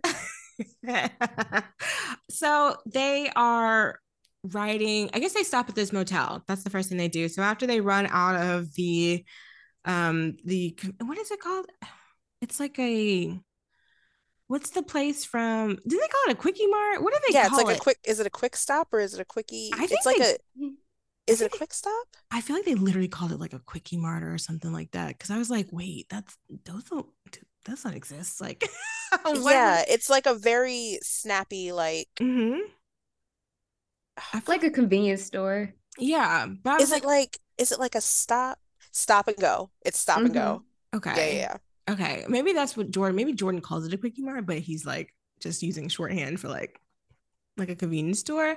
Mm. But they run out, great lighting in this little, see when they're running to Amy's car and they stop at a motel um, where it's like all red. Everything is red. Um, like the, I think like the production team basically custom did these motel rooms, so this red room and then the the um black and white checkered room. room yeah in the black and white checkered room the the uh production designer literally painted every single thing Incredible. in the room mm. to be checkered, which feels so disorienting. But it but looks I love great. That though it mm-hmm. looks great. Yeah yeah yeah And um because somebody was like, what how did Gregg find these like custom motel rooms? He's like, in my brain. I thought about it and then I said I would like it to look like this, right. And um so this whole room is red. They're watching the um they're watching something on T V. I forget, it's like some sort of Godzilla type thing, and the closeness between Xavier and Jordan, like we said earlier, was just setting me off a little bit. I was like, are you going to make out or not? And then the crazy thing is it takes so long to get to the point. Like, I'm like, God, like, please touch each other. Begging. I am crawling on the floor. I am, I fall to my knees and throw up in my hands every time. Please just touch each other. For real, for real, for real. Because I was like, I just can't take the. I don't know if it's a slow burn. I don't know what you would call it. But I'm like, I just can't. Right, but much like more of this. Jonathan Scheck also plays that kind of like sexy, cocky, like villain mm-hmm. leader type, like that specific kind of archetype. Mm-hmm. He plays that so well. Have y'all ever seen um The Forsaken? I think pretty much said you had. Did you mention that earlier? Yeah. yeah. With yeah. like Kerr Smith, where he's it's mm-hmm. you know, like basically the fucking Lost Boys, but he's like the the leader type. It's not a good movie. Let's be very mm-hmm. clear. It's not that good, but he is so good at that like enticing kind of like mm-hmm. devilish, you know, grifter type. Yeah. He's it, like the evil dude. Like he's the same kind of dude in That Thing You Do as well. Like exactly. I was gonna say, why. even in That Thing You Do, that kind of like cocky band leader, like I quit. Yeah. You know, like cinema, incredible cinema. But yeah, he just does that so well. And I feel like so much of this movie is like just that allure and that attraction to him. Like it really drives a lot of this. Yeah. And I was gonna say too, I think I wrote in my notes that he reminds me a lot of like Tommy Lee. Like a yes. lot of Tommy Lee. Yeah, yeah, mm-hmm. yeah, yeah. It's just that, like that heavy, that type of energy. And I was like, hmm, interesting. What is this? What, mm. what are we what do not what dots are we connecting here, Ashley? What are we discovering? I'm connecting the dots. Yes, we're connecting the dots, and I don't know what to make of it, but we're gonna just think about that. um, but I think at this point, Jordan and Amy end up having sex in their bathtub, and Xavier yes. goes and watches them. And we have talked about a lot of movies on this program, but and you know, Brittany has been squeamish about some things. I'm just like, I don't understand why you'd be squeamish about that. But this scene, I watched it twice, and I was like, I just, I can't really. Where he, ma- there's a lot of masturbating, watching other people have sex, and X watches them have sex, and he comes in his hand and he licks it. Actually, just eats it basically. And I was like, I don't know. I don't think I'm squeamish about most things, but I was like, it just looked a little too realistic. Where I was like, please. How did we? I mean, this is not. We've also talked extensively about the cum shot in The Green Knight, so this is our first, oh, which yeah. I haven't seen. So put me on. I haven't it, watched it. It wasn't as. It wasn't as. Uh, didn't look it as realistic. Sad. It didn't. I it mean, was, it was. You it said was like, it was sad. It was like, like it a pathetic moment like, in his yeah. in his journey. It's a oh. pathetic moment in his journey mm. where I was kind of like, like bless. Oh, bless his thing. bless his little heart. I mean, said, oh, poor little Tink Tink. Basically, oh, I was like, stink. love you, Dev Patel, but we're like, your character going through some shit. I don't know what's going on with you. Please. But but also, we kind of gotta shout out the reemergence of the cum shot in film mm-hmm. because um, what's the uh the Mia Goth uh Alexander Skarsgård one that oh. had one that got cut out um, for home release? Oh, what is that? Oh, movie? What is the name of that movie? I've watched Infinity it. Pool. Yeah, yes. yeah, yeah. I watched it multiple times anticipating a cum shot that was not there. Oh, Sorry, why again, would they... I am pro freak shit, so that's y'all know what type of time I'm on. Because that is the son of my man. Oh, that's my stepson. Oh, oh if Who... I start speaking, I am so... Cronenberg, the Cronenberg hive is emerging. Well, Cronenberg hive, but also like Skarsgård hive down. Yeah. See, Brittany's not with me on that, and I am fully invested am, in the Skarsgård family. I am the no, like the full Monty. Like I am. I remember seeing Stellan in The Glass House. The Glass House came out when I was like eight, and I remember watching it and being like, I have a crush on this man. Knowing full well, I was like, I have a crush on this man. Like St- Stellan is, I would think, Q B freak hive for real, like freak shit hive n- down. And then he passed it down because the sons be doing freak shit too.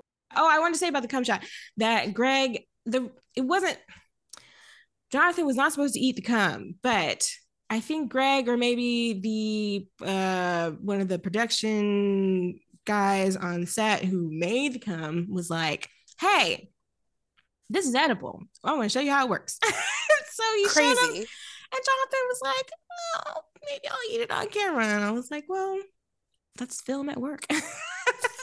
Listen, creativity he, at work. I was gonna say he was being an artiste. Yeah, he and made we his, we thank him for it. A decision. We thank him for the uh, exactly the choices that he made. Yeah. Strong choices. It looks just so realistic. I was just like, I don't know. I was like, ah, I was not very sure about whatever was happening. Um, but I think at this point they find out that the the shop owner has been murdered, and they all know, like the shop owner, his wife, and his kids. Like his wife basically killed herself. Yeah, the wife, like, because she runs in while mm-hmm. they're they're fighting, and then I guess like in her grief and hysteria, she mm-hmm. offs the kids, and then mm-hmm. she offs herself. Which yeah. also, we didn't tap into this when we first talked about it, but I love that um in the fight scene in the the convenience store, the kids who, like, there's that shot of them turning to look mm-hmm. at like what's happening, and then I think it's maybe after or might right before maybe the head gets blown off, the shot of them just like turning away and going back to what they're doing. I think they're watching T V from what I could right tell. And they're just like, oh, okay, like there's no kind of recognition, there's no like yeah anything. And I think that that also, you know, is such a commentary on a like, you know, desensitization desensitization mm-hmm. but then also just like, they're fucking watching T V. They don't give a shit about like a head being blown off behind them, because they can zero in on like, I don't know, what were they watching? Probably like Sonic, you know, like just a cartoon like that. Yeah, whatever they were watching. And and also I forgot to say that the shop owner's wife is played by Margaret Cho. There's a shout few, out to mm-hmm. her. There's good cameos in yeah, mm-hmm. there's a few cameos. I did laugh when I saw Heidi Fleiss pop Takes up. Me out. I was like, oh. Right. And then also my mother, Parker Posey. Parker, shout out to her. Posey, which is so funny. I was like sitting at my computer watching this, and I like looked down for a second, and I don't know what I was looking at, but then I heard her voice and I was like, that sounds like Parker Posey. And I looked up and I was like, literally mother. And I feel like too with Greg, it kind of feels like, I don't know if this is like a specific part of his approach, but it feels in a way like he makes his movies, or in this era was making his movies, with like people that he had grown up seeing. Mm-hmm. Like the news anchors are um the lady from The Love Boat and Peter Brady. I mm-hmm. was going to ask, I forgot to say, I, I was like, that can't possibly be what's his face. Yeah. Yep. Tying back into The Real Life. I think I think one of them, I want to say maybe Jan Brady, I think is in Nowhere too. I haven't seen Nowhere uh-huh. in so many years. I would have to tap back in. But it feels like he's intentionally grabbing these people who like would have been iconic figures in his like mm-hmm. formative years, which I think is so cool. Yeah, yeah, that's so great. Because I was like, that maybe that's like a Peter Brady like look-alike. Because I forget that actor's like real name, but right. I was like, oh. Who was also on The Surreal Life, was yeah. he not? Yeah, he was with circle. stringing Adrian Curry along. Yes, what yes. was his name? Cr- what Christopher Chris? Knight? Yes. yes, but a couple years before that, he was Gregg Araki Hive. Uh, yeah, which mm-hmm. is such a weird. I'm probably because he maybe wanted to distance himself from his Brady Bunch uh, era, I guess. Right. I would love to know actually what the like casting for this was like, and like what some of the decisions were, because also um in the opening scene, Scooter from Living Single, yes Peanut, the black guy, Scooter yeah. from mm-hmm. Living Single. Yep. Oh my god, that was really? In my notes. I was like, Chris Williams, period, I see you. Real man being told to be fucked up, like fuck off. I was like, that is that Scooter. I like I know that man. I had no idea that was him. I was trying yes. to see. I couldn't really tell. Oh my god. Right, because it's so dark. But yep, that's him. And there's... it's just like there's good like cameos and casting in this. Yeah, yeah. I wonder what they all thought about it once they watched it. Right. The, the final product. If they if they did watch the final product, that's so right. funny. Yeah, I wonder what Christopher Knight was like. Yeah, I'll be in this weird movie. Right. He was in this movie and in Nowhere, apparently. Yeah. He was one of the parents with Jan, with Eve Plum. Right, right, right. Mm-hmm. Okay. Yeah, I, I would love to know that. I actually should probably dig that up, because that's a very interesting. Because Greg always talks about this movie being made on like nothing. Right. Like we, we had no money basically um, to do any of this, which I also find it funny how so many no money movies keep standing the test of time the way that Every they are. Every time. Yeah. And I think it's just, it speaks more to like, obviously when you have more money, you have access to like, you know, nicer things, right? Better technology, better cameras, or like maybe you would be able to build your, you know, custom hotel room from scratch and having to hand paint everything. Mm-hmm. But when you strip down, like you, you know, take away the money, the the artistry is still there with yeah. this. Like they made this for ten cents, but the the artistry and like the the writing and the story and the vision is so strong that like mm-hmm, you know, exactly they did what they had to do. Yeah, yeah. It's very I wonder if we're gonna get back to that where it's just like, I'm just gonna make this movie for ten cents and please versus spending I don't know how much money Amazon made for that Lord of the Rings T V show that oh my god my stomach just started hurting. I just got bloated. So much money on that show, and for what? I guess by this point in the movie there are several scenes of them frequenting places, and someone will recognize Amy calling her Sunshine, calling her, I don't know, kitten, kitten. At one point. Um, mm-hmm. The F B I gets involved. And one, we don't ever see whatever like happens beyond um, maybe like the first guy, Bartholomew, which is, he's the guy at the, he's wearing the dino hat at the Carno Burger. Yeah, yeah, yeah. And he recognizes her and she's like, I don't know who the fuck you are. Um, but they he ends up pulling a gun on them. Lots of people get guns pulled on them in this movie. There's so many guns in this movie. Um, it's shotguns too. And I'm just like, whoa, back it up. And so he ends up following them to their hotel or their motel after Amy and X have sex in their car. I forgot about that. And pulls a gun on Jordan. They distract Bartholomew, get Jordan out, and Jane, I guess Jordan and Amy run to the car. X is like, go, I'll meet you. And somehow, some way, once again, someone gets their head blown off. We don't see it this time. We saw it with the shop owner with the with the flying head and the talking and all that, but we don't see it from this side at least. But um X is kind of a serial killer. I mean, yeah, in the strictest definition of not even kind of term, yeah. Right? Like, you know, he, he be out here. He's like, I kill people who deserve it, and also people in uniform. Which at one point he was like, I killed a traffic cop, and but then he, I was like, so you obviously caught, killed a black lady, because he's like, I grabbed her by her kinky fro, and I was like, whoa. Yeah, was like, all right, yeah. Mm. Well, X, whoa, whoa, whoa, whoa, whoa. Even though, I mean, traffic cops. Well, we'll leave it at that. Sorry, bruh. I don't know. You know, like, I mean, if all cops are bastards, then like sometimes, you know, should have been writing that ticket, girl. I don't know. I don't know what to tell you exactly.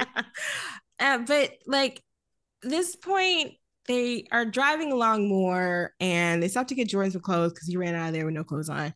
And they, I don't know, it's kind of like a, Amy is kind of trying to keep it from Jordan that she's had sex with Xavier. Xavier's just like, yeah, I fucked your girlfriend. Yeah, very uh, crude. And then, oh God, he's so crude in this. The, all the things he was saying, I was just like, I don't, we're not gonna bring it down a notch. we, we turned it up to eleven as soon as you stepped in the car. Right. And that's what's so funny about finding out that like all of this was directly from the page, because some of it is so outlandish that you're like, that has to be improv, that has to be an ad lib. Absolutely. So finding out that Gregg was like such a specific, like, I wrote it, this is what you say type person was mm-hmm. crazy for me. Yeah, there's a lot of um, pretty much every insult that Amy has is some butt related insults. I right. Like, I didn't know there's so many ways to say somebody's ass. But right. Or so them. Many ways to like plug the word fuck into just anything. Yeah. Anything. Like, like I love I love when she says um eat my fuck. What does that yes, mean? Eat my fuck. Yeah. Um or a uh, scum fuck. That reminds me of um, I love it. Of Donnie Darko when he says go suck a fuck. Yeah. It's like, what does that even mean? You can go suck a fuck at the yeah. dinner table, no less. Uh, yes, in front of the family. Like, what right. are we doing? What are we doing Please, out my here? My mom would have killed me. But I do um, think it's interesting that Jordan, even though he has all this, like, clearly is happening in front of him, that he is so chill and is almost like, eh, X is a good guy. And I just want right. to know what you guys thought about that exactly. He is such a little cutie. He's just like, okay, it's okay. My girlfriend is clearly fucking another man in front of me. I'm okay with it because I kind of am figuring myself out at the same time. And I am also a little attracted to X in the moment, but I'm right. not entirely sure about mm-hmm. this. I don't know what to do. So I'm going to let this happen and see how I feel about this situation before I feel see what I feel about this situation. Right. So watching him figure that out was fun to watch and interesting to watch. Yeah. He's so in like he's so innocent. He's the most childlike of the the trio. Right. Yeah. Right, exactly. That's literally what I was going to say. And I feel like there's there's a there's okay, so there's the innocence obviously that Jordan has, which is just like this kind of wide-eyed, like naivete type thing.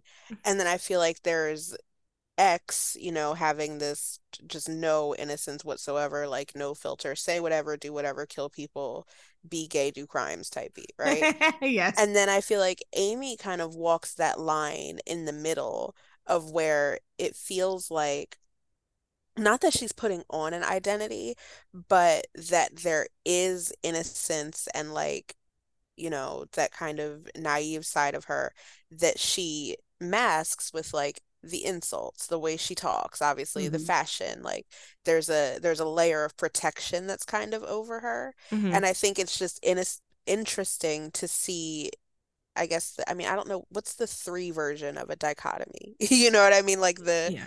oh, the relationship. Triad. Right. Oh, okay, the relationship between the three of them and the, the three kind of perspectives that we get um in the movie. Yeah, because I just she's, think that's so interesting to watch. She's like way more like aggressive with Xavier. She threatens to strangle him multiple times mm-hmm. in this movie, and then and then have... even like sexually, she's super aggressive. But yeah, like... yeah, and then she's like a lot softer with Jordan. Although sometimes she's like like that one scene where they're in the checkered. The checkered motel room, and she's telling him all this stuff like, take it out, stroke right. it, put it here, do this, and he's just kind of like, yes ma'am, I will right he's like, okay. Yeah, and I think she's not as like like even if she insults him, she's like saying it like in a sweet sort of like, all you you right cutie. Exactly. I, you're so adorable. He's like he's like the ultimate himbo. He's so sweet. uh.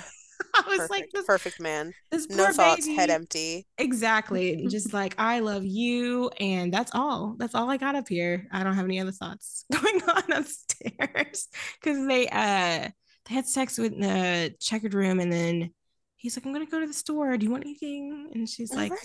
some, some more cigarettes. And he's like, yes, dear. And I was like, oh, he's so precious. This precious angel. Sweet baby. Oh, I love him so much. Bless his little heart. And I also, you mentioned the fashion. We haven't really talked about fashion. We actually haven't really talked about Rose McGowan like this entire time. But like, I mean, there's some complicated things there going on with, yeah. with Miss Rose. But in this movie? Yes, it's so good. Mother of the Year. It's so mm-hmm. good. Her like black bob, her like red lipstick, um, and that see-through fucking... what is it, like a jacket or a raincoat or something? It's mm. so good. I think so iconic. The black dress that she wore was like one of the production designer's dresses, somebody's dress. Like it wasn't even part of like the overall costuming. I think they just mm. like, can we have that for this outfit or for this shoot? But it's so good, and it's so like, I don't want to say iconic, but like it is but iconic. It is. Like it's. I just... read um I read like a.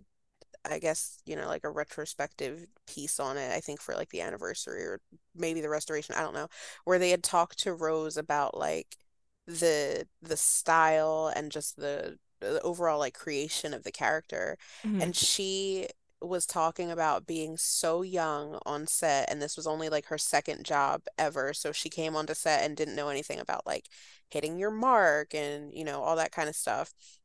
But she had also talked about the fashion and how so much of it was like, you know, combat boots that were her own, but then like a dress that was given to her. Mm-hmm. And she said that she um she had gone shopping recently maybe, and she saw something and she was like, I feel drawn to this and I don't really know why, like this is reminding me of something. And she was like, and I realized it was a really Amy Blue dress. She was like, I just really mm-hmm. felt like it really connected and resonated with like that part of me, that Amy character. Yeah. And I just think that's you you can tell a story so many different ways, right? You can tell it on the page, you can tell it visually, you can tell it through lighting, you can tell it through fashion. And like this is a movie that tells such a clear story through all of those things. Mm-hmm. Like you see something and you know that that would be like an Amy Blue dress, not just like, oh, it's so nineties, or oh, it's so like this, it's so punk, it's so whatever. It's like, that looks like something that would belong to Amy, that mm-hmm. looks like something she would wear doing X Y Z. Like I think that And especially because there's not really that for anybody else in the movie. Yeah, I was going to say, there's not a lot of, like, costume change. I mean, like, Jordan has his costume changed. That's only because he left his clothes at the motel. I don't think... I don't think X really changes his clothes that much. He buys the, the, like... The belt buckle. The shirt and the belt buckle, right? Yeah. Oh, yeah, yeah, yeah. The, like, kind of weird Hawaiian shirt. Yeah. But he doesn't really wear it that much throughout the movie. And he also ends up with a hat. I think yeah. it was like a cowboy hat, which yeah, but fantastic. I think we mostly see him like shirtless, which yeah, and I'm his like kind of yeah, like his ripped jeans, kind of I don't know, bad boy outfit is what I would give that whole look. But right, yeah, Amy's the one who kind of changes clothes the most, even though she doesn't change clothes that frequently. But she does change like her glasses, like her, she has like these cat eye sunglasses that are so cool. And I don't know, it just has like a really fun look to it that just kind of pulls from a lot of different places. So mm. I think that's why it's remained so iconic. I just need another word other than iconic. I know, but it's, it's true. It is. It really is like so iconic. And, um, just cool. I feel yeah. like that's what we keep coming back to. I just think it's so cool. It's cool. Yeah. And it's not, it's cool without being like try-hardy. Cause this is like, right. This could be stuff that she bought herself, but then maybe like hand-me-downs and like stuff she found. Right. Like it doesn't feel like somebody's like, I have to go put up this Y two K outfit. Exactly. And I think it just mm. like, yeah, that authenticity is what really, you know, makes mm-hmm. it hold up so well. I think that you can see the difference between like, you know, a costumer who was mixing and matching and pulling from home, and Rose McGowan was bringing from home, and they kind of created this authentic visual thing, versus again a stylist who would just be like, I need something that looks like maybe it was from the nineties, and then I'm going to take this skirt and rip it with a rock so that it looks authentically distressed, like, you know what I mean? Just yeah. that that mm-hmm. false sense of authenticity. Yeah. Um but yeah, yeah I think it's like that's what makes it so good and stand up so well, is that it's so authentic. Yeah, I could see girls wanting to dress like this now. I'm sure there's girls who have watched this movie several times who dress like this. Please, and I'm mm-hmm. one of them. Yeah, yeah, yeah, it's it's really good. That that bob, the bob was bobbing. Listen, yeah, it, it was a little Dora, but you said she had it completely folded under, like Nene Leakes. It was folded under. Mm-hmm. Them curls was tight. Yeah. But it was cute. Yeah, I liked it a lot. I liked the pink, the pink dress and the see-through jacket the most. Like, I feel like we need to bring that back. Like, just, you know, if we're gonna be picking up stuff from back then, like, let's uh let's bring out the see-through things again if we're really gonna go right. back there to that time. Mm-hmm. I think those are again. This is another. This is another opportunity for sponsorship for the pod. Mm-hmm. Come on! Oh, your your transparent jacket line is going to go crazy. It's going to yeah. be bananas. So, like we said, they're being followed. Oh, every time they go to a new place, they kind of Amy gets recognized. So we see Parker Posey, who is her sex slave named Brandy, with that wig that was like back here. Insane wig, insane wig, big wig. And she has such a small head. Yeah, love her. I love her, but she's a small lady, so like they mm-hmm. put the massive wig on her. Yeah, it was crazy. It yeah. was giving like RuPaul as Rachel Tensions it in like, uh, uh Kung Fu. Like it's huge. It was like Lady Bunny's wig, like, right? But like not where it was supposed to be, like down here. It was sitting like, like a little big halfway back here. She was wearing it like a helmet. Like, yeah, she had like some black and or you know you see see her natural hair underneath. And right. Also, everybody, um, if you haven't watched Party Girl, go watch that. You know. Please, I'm begging. Also on the Criterion Channel. Exactly. And shout out to the girls who were like in the trenches. I was just talking about this earlier. There is definitely revisionist history around Party Girl and how many people loved it, because now that it's been restored, everybody is standing down. But it used to be you couldn't even find it to pirate it on the internet. You can't even find it on Tumblr, and that's where I find most things. Right. We got to be honest. You used to have to like... I used to watch it on I M D B T V on oh Amazon my- Prime Ooh. With commercials oh. because there was nowhere else to watch it. You were deep. You were deep down in there. Down. Please. I, oh, I love that movie. I just you, got a headache. And I know, like, um, we had Mariah E. Gates on here, and she says that usually you can tell what, what movies are popular by the gift makers on Tumblr, like what are they gifting and stuff. Right. I've gone in the party girl like tag. There is nothing. No, there. there's, there's nothing. Like, you can't even find like screen caps. Yeah, because one thing about me is I'm like a like a screen cap doll. I just love like you know I just think it's fun to look back at them like, but you can't find anything from this movie. Nope. Craziness. Mm. So now that we you've all put you all on game, please go watch it. It's on the Criterion Channel. I think it's right or on purchase Tubi. the and buy, purchase um, also on Tubi. Yes. Yeah, the Blu-ray. Yes, I have the Blu-ray. Thank you for uh telling me I should go buy that because I was like, let me go because I'm behind. Like I don't want Listen, that to sell out. I had to pre-order mine because I was like, no, I, I need, will not be I left behind. That. Right, I needed that bad. So this encounter in this bar, which I love because it kind of reminds me of something from like A Clockwork Orange, but it's basically this bar is covered in like aluminum foil. Um, they get into a knife fight with Brandy, and the person that she's with ends up getting stabbed directly in the dick. And that's how that fight ends, which I think that was once again X is doing. Um, and mm-hmm. all these people threaten to find Amy and kill her. I don't know. I mean, the people who actually do find the group are like a completely like different group of people entirely. So I don't know if they were going to band together, a la like something from Kill Bill. I don't know what they I was going to say. Was this like Scott Pilgrim? Like all her evil exes. Basically, pull I think that was another um, review on Letterboxd that Greg read was like it was like Scott Pilgrim mixed with something else. He was like, again, fair, fair, right? Like that is that actually is a fair assessment, exactly. And so we have the checkered hotel. Um, Jordan ends up seeing Amy and X have sex, and he ends up masturbating to completion. So everybody's just peeping in on everybody. Um, and again, he's like. At least at one point they had had sex and he was like, don't you think sex is totally strange? And I wanted to ask, because Brittany, you mentioned this before. I think we were like texting back and forth, but you were the one who said that Jordan is the one having all these like existential questions and everybody else is yes. kind of like, what the fuck are you talking about? Right. Like he's always asking questions like, what, like, why do we exist? Like, what right. does love mean? Like, why are we here? What are we doing? Like he's mm-hmm. always asking these really big questions. He like when he declares his love for Amy, she's just like, whatever.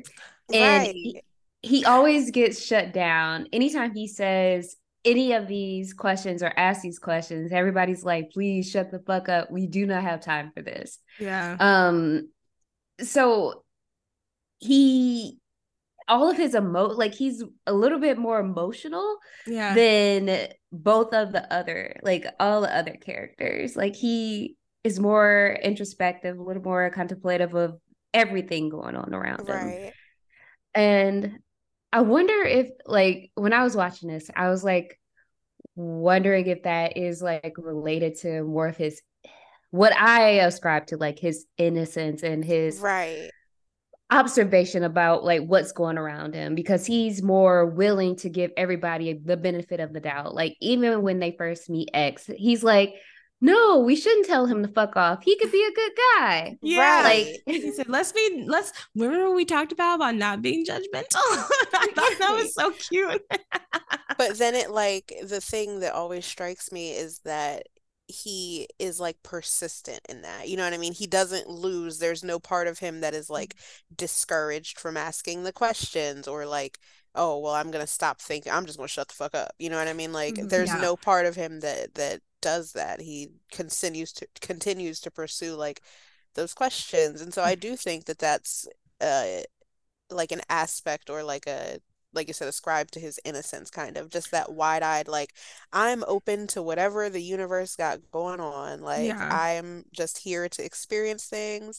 I'm in a silly, goofy mood. I'm here to have a good time. And I kind of yeah. like love that. But also again, because the movie is such a, there's so much pursuit of identity there, it's also interesting to watch like yeah him go from just being like he's a good guy to being like, what do you think our purpose on this earth is? Sex is weird, isn't that weird? Like yeah yeah he's the one who says that, because like when they go to have sex in Amy's car in the beginning, like he's like, I just don't I can't do it. And she's like, what's wrong?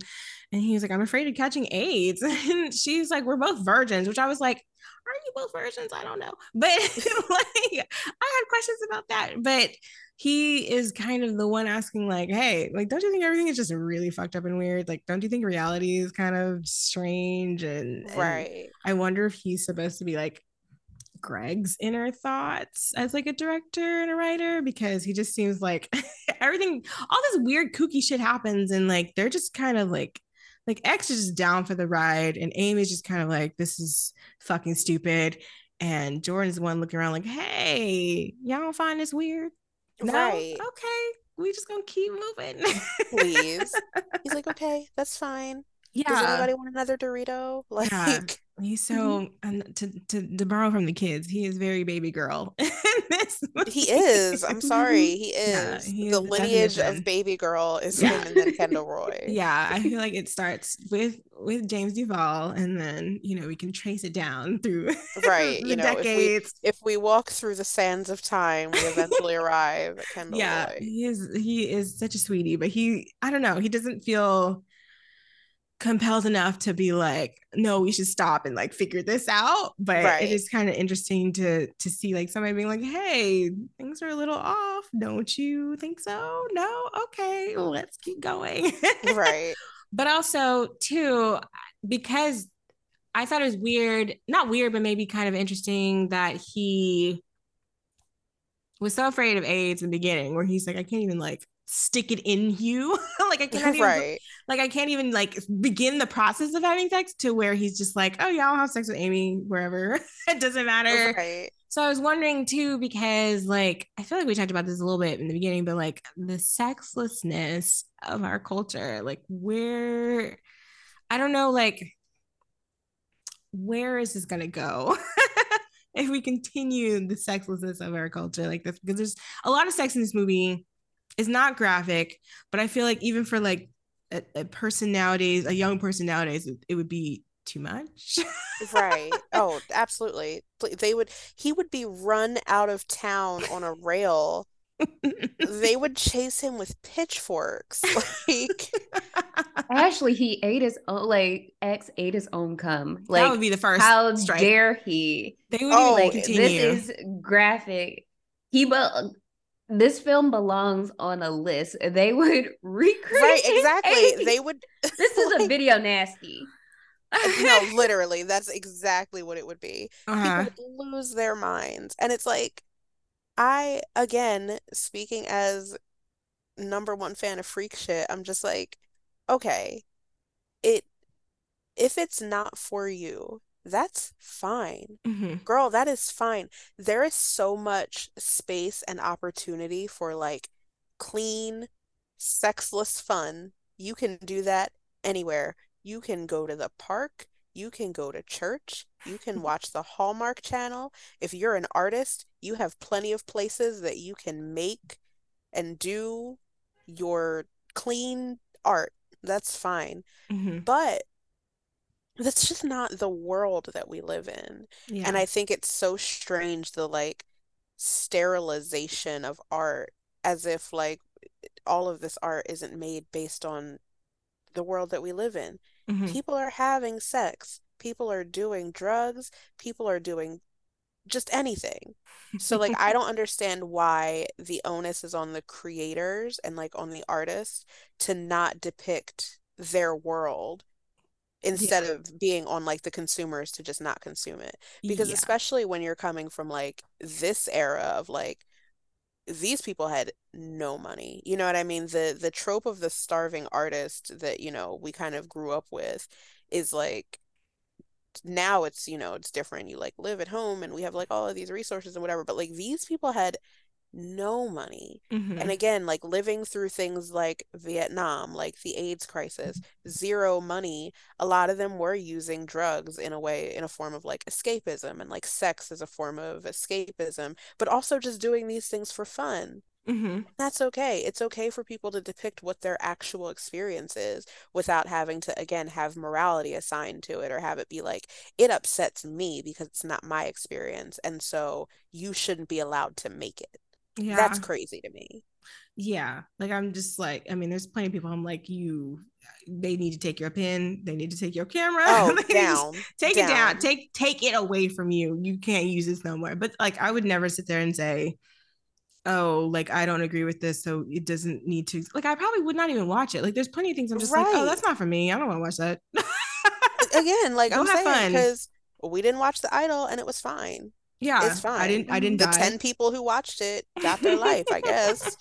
Obviously, being like online on Twitter or whatever, and seeing the the like anti-sex scene stuff come from like people who are consumers of art, not just like, you know, conservatives and whatever. It's like teens and early twenties, and not that, you know, what a teen has to say has anything to do with me, but it's teens and early twenties people who are like kind of the the core audience for a lot of this, right? Or kind yeah. of the core drivers for like moving our culture forward and moving art forward, who are being like, oh, well, like a sex scene doesn't move a movie plot forward. And it's like, girl, what? Yeah, that's not, that doesn't always what? matter. Yeah, like What what does that have to do with anything? Not yeah. only A, is it wrong, but B, like, who fucking cares?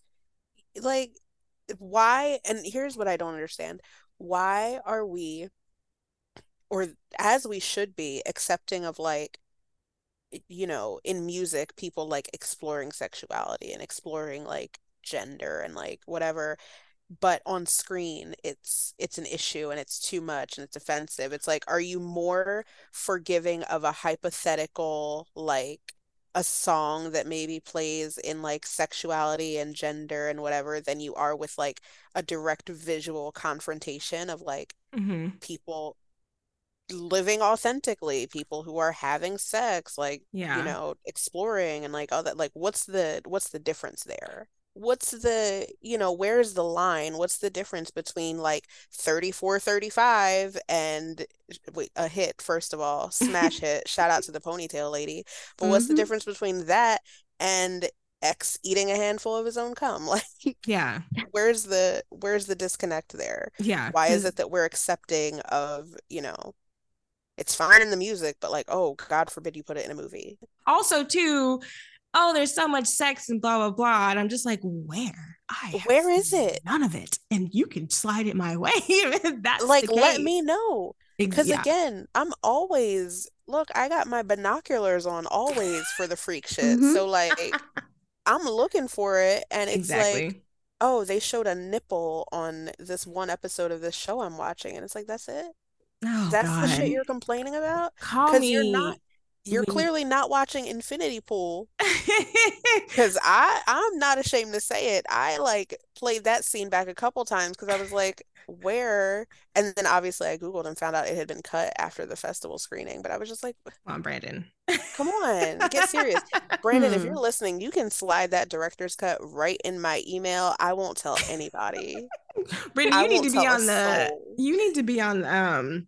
on the campaign trail as well, because I know you yeah. and your Cronenberg stand-in. Right, yeah, email mm-hmm. Brittany first, and then she can pass it to me. That's fine, too. Distribute, yeah, distribute to the people. Because... Redistribute your wealth. Open your purse, Brandon Cronenberg. Like... We need to do this movie for the pod if we ever get to. Oh, my God. Yeah. I hope so. Please invite me back. I'm begging ooh, to come ooh, back and uh, talk about ooh, this movie. Oh, wait. Okay. Oh, God. You might have to I do know, like a Cronenberg just... double feature. I've been trying to get Ashley to do oh, Crash so for like fun. three years. I haven't watched Crash, and it's like on my, like, you I want to watch it. You would love week. Crash. You would love it. It's like on my list for this week. And he's like, you I saw you it. connecting the dots when you got really excited, and it scared me because I knew it was about to happen. Please, Crash I would do so anything. Good. I would do anything to come back and do like a Cronenberg double feature. That'd be oh, so gosh. fun. Oh my we God, can make that happen. Ashley is I exhausted. I, I she wants I, to end this right now. So at this point in the movie, people are looking for Amy. She's got the F B I. She got Brandy. She got Bartholomew. Um, everybody's looking for her, and they want to kill her. They at one point they see a dead dog. I felt so bad for the dog. Just, or not dead okay. dog, but even had been like something had happened to him. They hit him, right? Mm-hmm. I they hit they him run the him car? over by accident. I thought she stopped before mm. she hit him. No, they hit him, and then there's that oh. shot of like the blood on the oh. bumper. Uh-huh. So they hit him. Yeah, yeah, yeah. Yeah. But I will say one thing about this scene. It upsets me so much because I like I love I love animals. I'm a like dog cat lady down. Like mm-hmm. It's non-negotiable. But there is um like a tenderness in the way that he shot like the the dog death thing. Mm-hmm. I think like a sensitivity to it that obviously, you know, throughout the movie we get like the head flying, and then in the end like very bloody, very, I don't want to call it gratuitous, but like kind of graphic. Yeah, you know, mm-hmm. not not supposed to be realistic or freak you the fuck out, but just like bloody and graphic. Yeah, yeah. Where with this it's like so tender and so like, you know, the shot of like oh, the dog's eyes. Yeah. And then just the that. sound of it like crying in the yeah, next the, the poor baby. I was like, poor oh, baby. But like was... the approach to it is so yeah, it's not like super like violent where you just see right. the dog, and, you know. Which I love that he was like, no, that I draw the line at violence to dogs. Oh uh, yeah. He was like mm-hmm. he was like, you know, I'll we can have a head fly, we can like cut off a dick, but like yeah. we, we will not be showing blood on a dog. Exactly. Yeah. Gregg Araki, friend to all the animals. Period. So they end up like putting his eyes in misery, and and I think and they bury him, and I think the vibe with like Amy like shifted after that. Like mm. they go to this record store after that, and she's looking at some book, and and she's like, like Jordan's like, don't you already have that at home? And she's like, I miss my records. And I think at one point after this, she says, oh, when they go to that warehouse, she's like, life is lonely, boring, and dumb. Like, she's just kind of hmm. deflated after the dog. Yeah.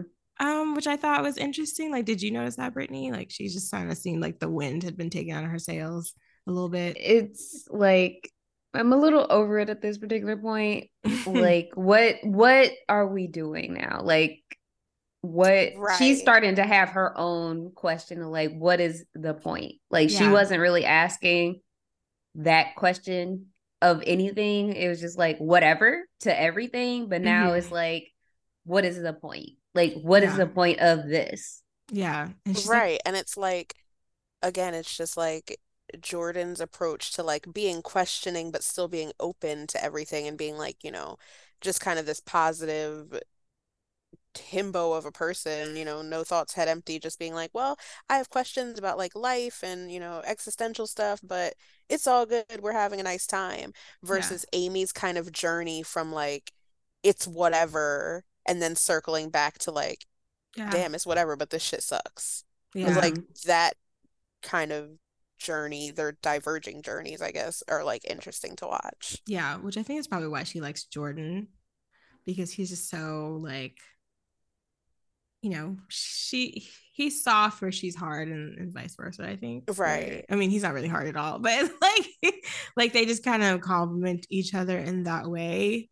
Um, but before they left the the record store, there was a set of neo-Nazis there who like circle around X to like intimidate him, and then one of them recognizes Amy once again, and he was like, I don't know, he had like a bunch of pet names and shit like that, like it's your Pooh Bear, your Snuggle Wuggy, you know. Please. And she's like, I do not know who the hell anybody is. Leave me alone. Um, and they go to this warehouse where there's already a bed made up, and um, they end up, I guess, like do heads or tails to who gets to have sex with Amy first. And so X gets to have sex with Amy first.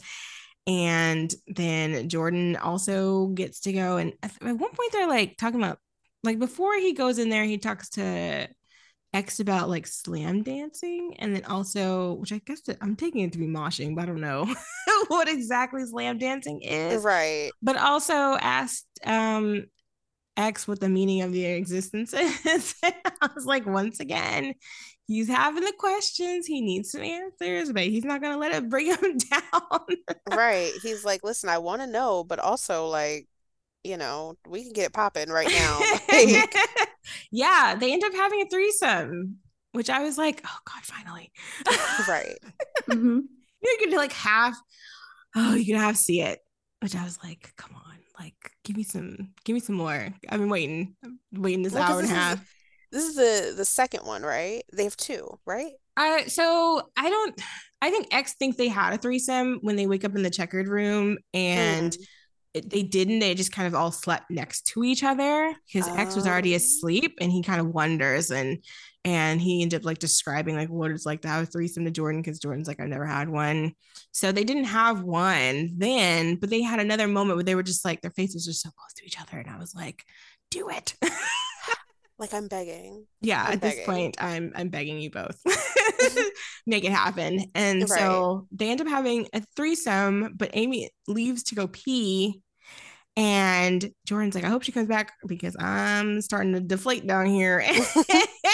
and and X is like, well, I'm not. And I was like, yes, it's going to happen. Yeah. Finally, two hot men will kiss. The voice is crazy. Let it be so. Because I was just like, damn, like, we're not going to do it. Like, look, at you can't have these two people be so beautiful and I not see something. I'm sorry. Like, I usually right, don't really on. care. But, like, you you you tease me. Why would There's, you show me something if I can't have it? There is so much tension. Like, if you have not watched this movie, I cannot stress enough. It could be minus twenty degrees in, like, the tundra. You could be in like Russian work camp conditions standing in the snow watching this movie. You watch this, what, like eighty-nine minutes maybe of a movie. It is five hundred degrees at all times. It's mm-hmm. so hot and tense. Yeah. Specifically mm-hmm. between like James Duval and Jonathan Schech. Yeah. It's just so tense. The whole time you're like, I'm begging you. Mm-hmm. I'm on my hands and knees. Please just touch each other. Yeah. Like, just give me a little bit of a something. Just like. Right. Bit, anything. You know. Anything. Yeah. Because we don't even, I mean, I don't know. I was just like overcome. I was like, please hurry up. Do this for me. For me now, please. I'm tired of being teased like this. And so they look like they're about to start making out. And then they get ambushed by these neo-Nazis from the store um, mm-hmm. where there's like, I don't know, they tie up X with like duct tape or masking tape, not masking tape, but the packing tape, maybe. Like, I think so, because it's like the, they like the wrists. Yeah, yeah, and they like wrap Amy in plastic, right? Yeah, like they yeah. had her pretty much wrapped up, and I think in her like, um, I thought too in her jacket because she had gone outside to pee, so I was like, maybe oh she yeah, maybe her jacket, you know. Yeah. And then they restrained Jordan. They lay out an American flag. The main Nazi assaults Amy on this flag while the Star Spangled Banner is being played. Insane. Their favorite song. When he's like, put on our favorite song. Unfor- it's it's a hard scene to watch, mm-hmm. but just that, like, put on our favorite song and it's the fucking Star Spangled Banner sends me to Jupiter every time. First of all, be honest, the shit does not slap. Be so serious. I, exactly. Like, and I know obviously what the commentary is, you know, supposed to be, but just mm-hmm. the idea that somebody would be like, you need to put on that shit right now. I need to hear that immediately. And it's the Star Spangled Banner. It's crazy. That's the ox. Like, get serious. Brittany, how did you feel about this scene? Because it just kind of came out of nowhere. I was like, oh, we're about to get it popping. And I was like, yeah. oh, wait, no Nazis. So it is very, like, obviously jarring. Like, I felt like the fire that they pour the water on. So, like, I was like, ah, ah, like the whole time. I was just yeah. like, wah! Um, so it's a lot, it's a lot of stuff happening all at once. Mm-hmm. That's it. I, I, That's also, just how especially I felt. In the restoration, it's like, goddamn, like yeah. it is yeah. very, it's a lot, and not to say that it's like gratuitous or like over, but obviously, if if, if anybody like hasn't seen, you know, both or like doesn't know the difference, the original. The original ending cuts so much of like what's mm-hmm. really graphic and like jarring about this. Obviously, it's still. You know, it absolutely is jarring to watch the, you know, the original theatrical cut or whatever. But like in the restoration, first of all, the colors are so much more vivid. The mm-hmm. sound is louder, but also it's just longer. Yeah. Yeah. And everything you have more is longer. It's more imagery. Drawn out. Exactly. And it you is have a lot. Like somebody like has a swastika like painted on their chest. So like yeah. you knew they were Nazis mm. in the store because um and um Amy tells them fuck off Nazis like mm-hmm. you get it in the store, but like he has a swastika painted on his chest while he's assaulting her. Like, yeah, you you get that when it's happening. Right. You have the American flag there. You have the Star Spangled Banner playing. Yeah. It's just so many things happening all at once, and it's just a lot of visual information to take in, and it's all happening just so quickly.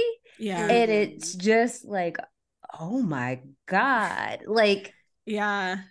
Especially again, wow, when you thought they were just gonna fuck ten seconds ago, and instead yes. it's this, like, yes, yeah, girl. Yeah, there's it's just so kind of like, I mean, it just felt, I mean, it is an ambush. Like, it is a complete ambush, but it's like an ambush of the story. Like, also, right, the story gets hijacked in this way. And I'm like, damn, we're, we were just about to party. Right. I could have done another thirty minutes. Like, yeah. Yeah. I thought we were going to have fun. I thought this was a classy party, but it just turns into like a nightmare. And, and, and poor Jordan, you know, he doesn't Ugh. make it. And I mean, I don't know if I remember seeing the exact, like, what they do, because they end up cutting his little peen peen with some garden shears, and then oh my God, it's horrible. The poor child, he didn't deserve to go out like that. And Not like at all. And like Amy ends up killing them all with the shears, but it's not, you know, it's not the ending I thought we were gonna get, because I was like, damn, I thought we were I thought we were gonna finally make this happen. I thought we were gonna be like a trio, right, making our way through the United States, you know. I thought we there was more to this story. Right. Happen. I would have watched. I would have watched a trilogy of just them. Like, yeah, just going from mm-hmm. place to place. Can you imagine? Oh, yeah, crime spree. Because first of all, first of all, we like really didn't tap all the way into this, but like this movie, first of all, has everything. Mm-hmm. It is uh like a road trip movie. It's a, you know, like a crime movie. In some ways, it's like a Western almost, mm-hmm. like an outlaw movie. It is an erotic thriller. It's so funny. Like, this movie has everything. Yeah. And so that kind of like, even there's elements of like sci-fi in it, or like a lot of, very specifically, a lot of like eighties B horror type references mm-hmm. that I think are mm-hmm. so good. So this movie literally has everything. And it's like, you could take this story anywhere. The ending could have been anything, and it would have fit, just because this movie does have so much packed into it. Yeah. But of all the places it could have gone, you never expect the ending to be what it is. No, no. Mm-hmm. And you don't really you don't really see what happens after Amy kills the Nazis with the shears, because I don't even know how they got X out of there either. But the next shot is them, like, Amy and X driving along the highway without Jordan, and they're just in silence, and he offers her a Dorito. A real man. Yeah, and she yeah. didn't say anything. And I thought it was really interesting, because this is like one of the scenes where it's not as it's still bright, but it's not like as bright. Like, it just seems so flat in comparison to like the scene before, with like, because mm. it's so dark, and there's so much like flashing imagery, and and the tones are different, like the contrast is different, everything feels so like like lifeless, because they're out in kind of not the entire middle of nowhere, but it is kind of like basically the desert, you know. Right. And it just seems so like not colorless, but just kind of like a little bit more washed out than yeah it had. And especially previous- because like like you were saying, the mo- the whole movie is so colorful, and like it mm-hmm. depends so much on that vibrancy and that color, and that, like, you know, that very specific kind of um th- the, just the visuals are so specific and so, like, you know, grandiose, I guess. Yeah. So then to get to this final scene, and there's like no color really, there's no, you know, witty dialogue, there's no like, you know, that kind of high octane shit that we experience all through the movie. Mm-hmm. It just, it's very stark. You know what I mean? Just yeah. very like, you feel it more than you see it. Yeah. Yeah. And yeah. for, and Jordan to be like the, you know, the baby girl of the group to, to get finished off that way is kind of like, oh, innocence is gone forever. Oh, he didn't deserve that. No, no. Mm-hmm. Bring him back. I mean, James Duval is like almost an, and I think in I don't know if he's in every single uh, Gregg Araki movie, but he is but in like close most, most of yeah. them. Yeah, like he was even he had a I guess a cameo as a homeless person in Now Apocalypse. Like he he, he was ride or die. Said that's bestie, right? Yeah, they were bestie. I also love that though, like the the um like working with the same actors, because I know Jonathan Scheck is in uh he's in Nowhere, right? He he's in um what's Splendor. The one about the yes, the one about oh, the poly couple. The polythruple, sorry. Yeah, Splendor. But yeah, just that thing of like people repeatedly wanting to work with Greg because he's like, he's so good. He yeah. makes such incredible stuff that like for James Duval to still now be wanting to work with him thirty years after they made this movie, after mm-hmm. they made Totally Fucked Up, like that's so incredible. Yeah. Yeah. Mm-hmm. I, that was like, and you know, if you get sad that he's not in this movie, he's just gonna be in another one. Right. Like if you're sad that J- James and, and Jordan went out like that, like you can just watch, you know. You can watch Nowhere. Yeah, you can put in another mm-hmm. one, you can watch Totally Fucked Up. So, you know, the the legacy and the love story continues. Right. The marathon is continuing. Yeah, exactly. Wave your checkered flags, everybody. Please. So uh, I would say that obviously because Mimi suggests this movie and she has said over this entire episode how much she loves it, she recommends it. I recommend it as well. But Brittany, tell us how, if you recommend it and why.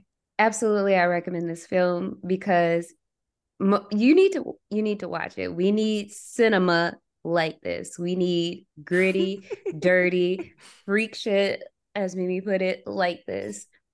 It's it's a lost art. We losing recipes. This is a recipe that is being lost. Yeah. So I highly recommend it. Uh, so yeah, go watch it. Yeah, exactly. I, I agree. If you can watch this movie, if you can watch it on Criterion, you should definitely do that. If you can um, buy the restoration, like I think that's a great idea. I don't know, like I get really nervous about buying D V Ds now because I'm like, oh, is it going to go out of stock and I'll never get it again?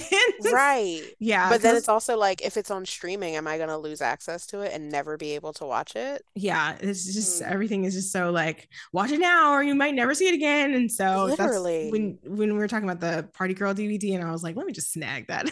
I'm not, Listen, supposed to be, I'm not supposed to be purchasing anything this month, but let me just go and grab that right, right. now. That's a necessity. Yeah. I clocked that under bills. I said, oh, light bill, rent, Party Girl Blu-ray. Exactly. Exactly. So um, if you have the chance, go watch it. And we all three highly recommend it. But this is a part of the episode where we would do our recommendations. So I guess, Mimi, if you have a recommendation, please share.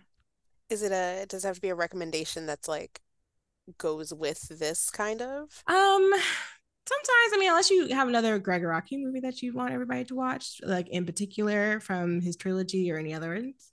Um, any nineties movies? So good. Uh, please, well, Party Girl would have been my recommendation, but okay. As we can see, okay. Um, I will say, Last Days of Disco is um, a movie that I love that I actually didn't see until like a couple of years ago. Okay. I was late on her, but it is another movie. I think it exists in this um, almost in the same realm of like a Gregg Araki movie in that the language is so specific. I'm obsessed with like writers who kind of create language and slang and create these self-sustaining universes. Yeah. So yeah, definitely that. And um yeah, no, I think I think that and Lost Highway, which is the best David Lynch movie. I don't know that it's related to this in any way, but I just think everybody should watch it. Is that I've so I've seen the posters for Lost Highway. I don't know if I've actually, have I seen Lost Highway? Most people like sleep on it. Like most people see, you know, Twin Peaks, they see like Blue uh-huh. Velvet and they forget about Lost Highway, but I think it is the best one by far. It's okay. So good. Maybe that's why, because I feel like I've gone, like you said, Blue Velvet, and I've seen, of course, Twin Peaks, but I may have like skipped Lost Highway to watch Mulholland Drive, although it looks like it's on the Criterion Channel.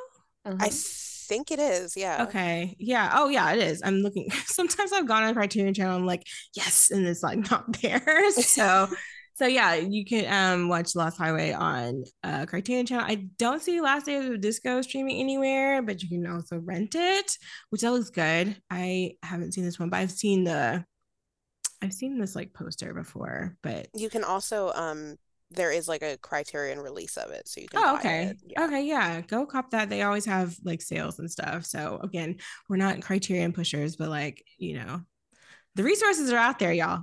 Yeah. The resources are out there. If you do like I do, you better tap in with that twice a year sale. Save up the little promo codes they send you and then go crazy. See, everybody's been giving mm-hmm. a promo code except for me. I'm going to have to contact somebody because I'm missing Listen.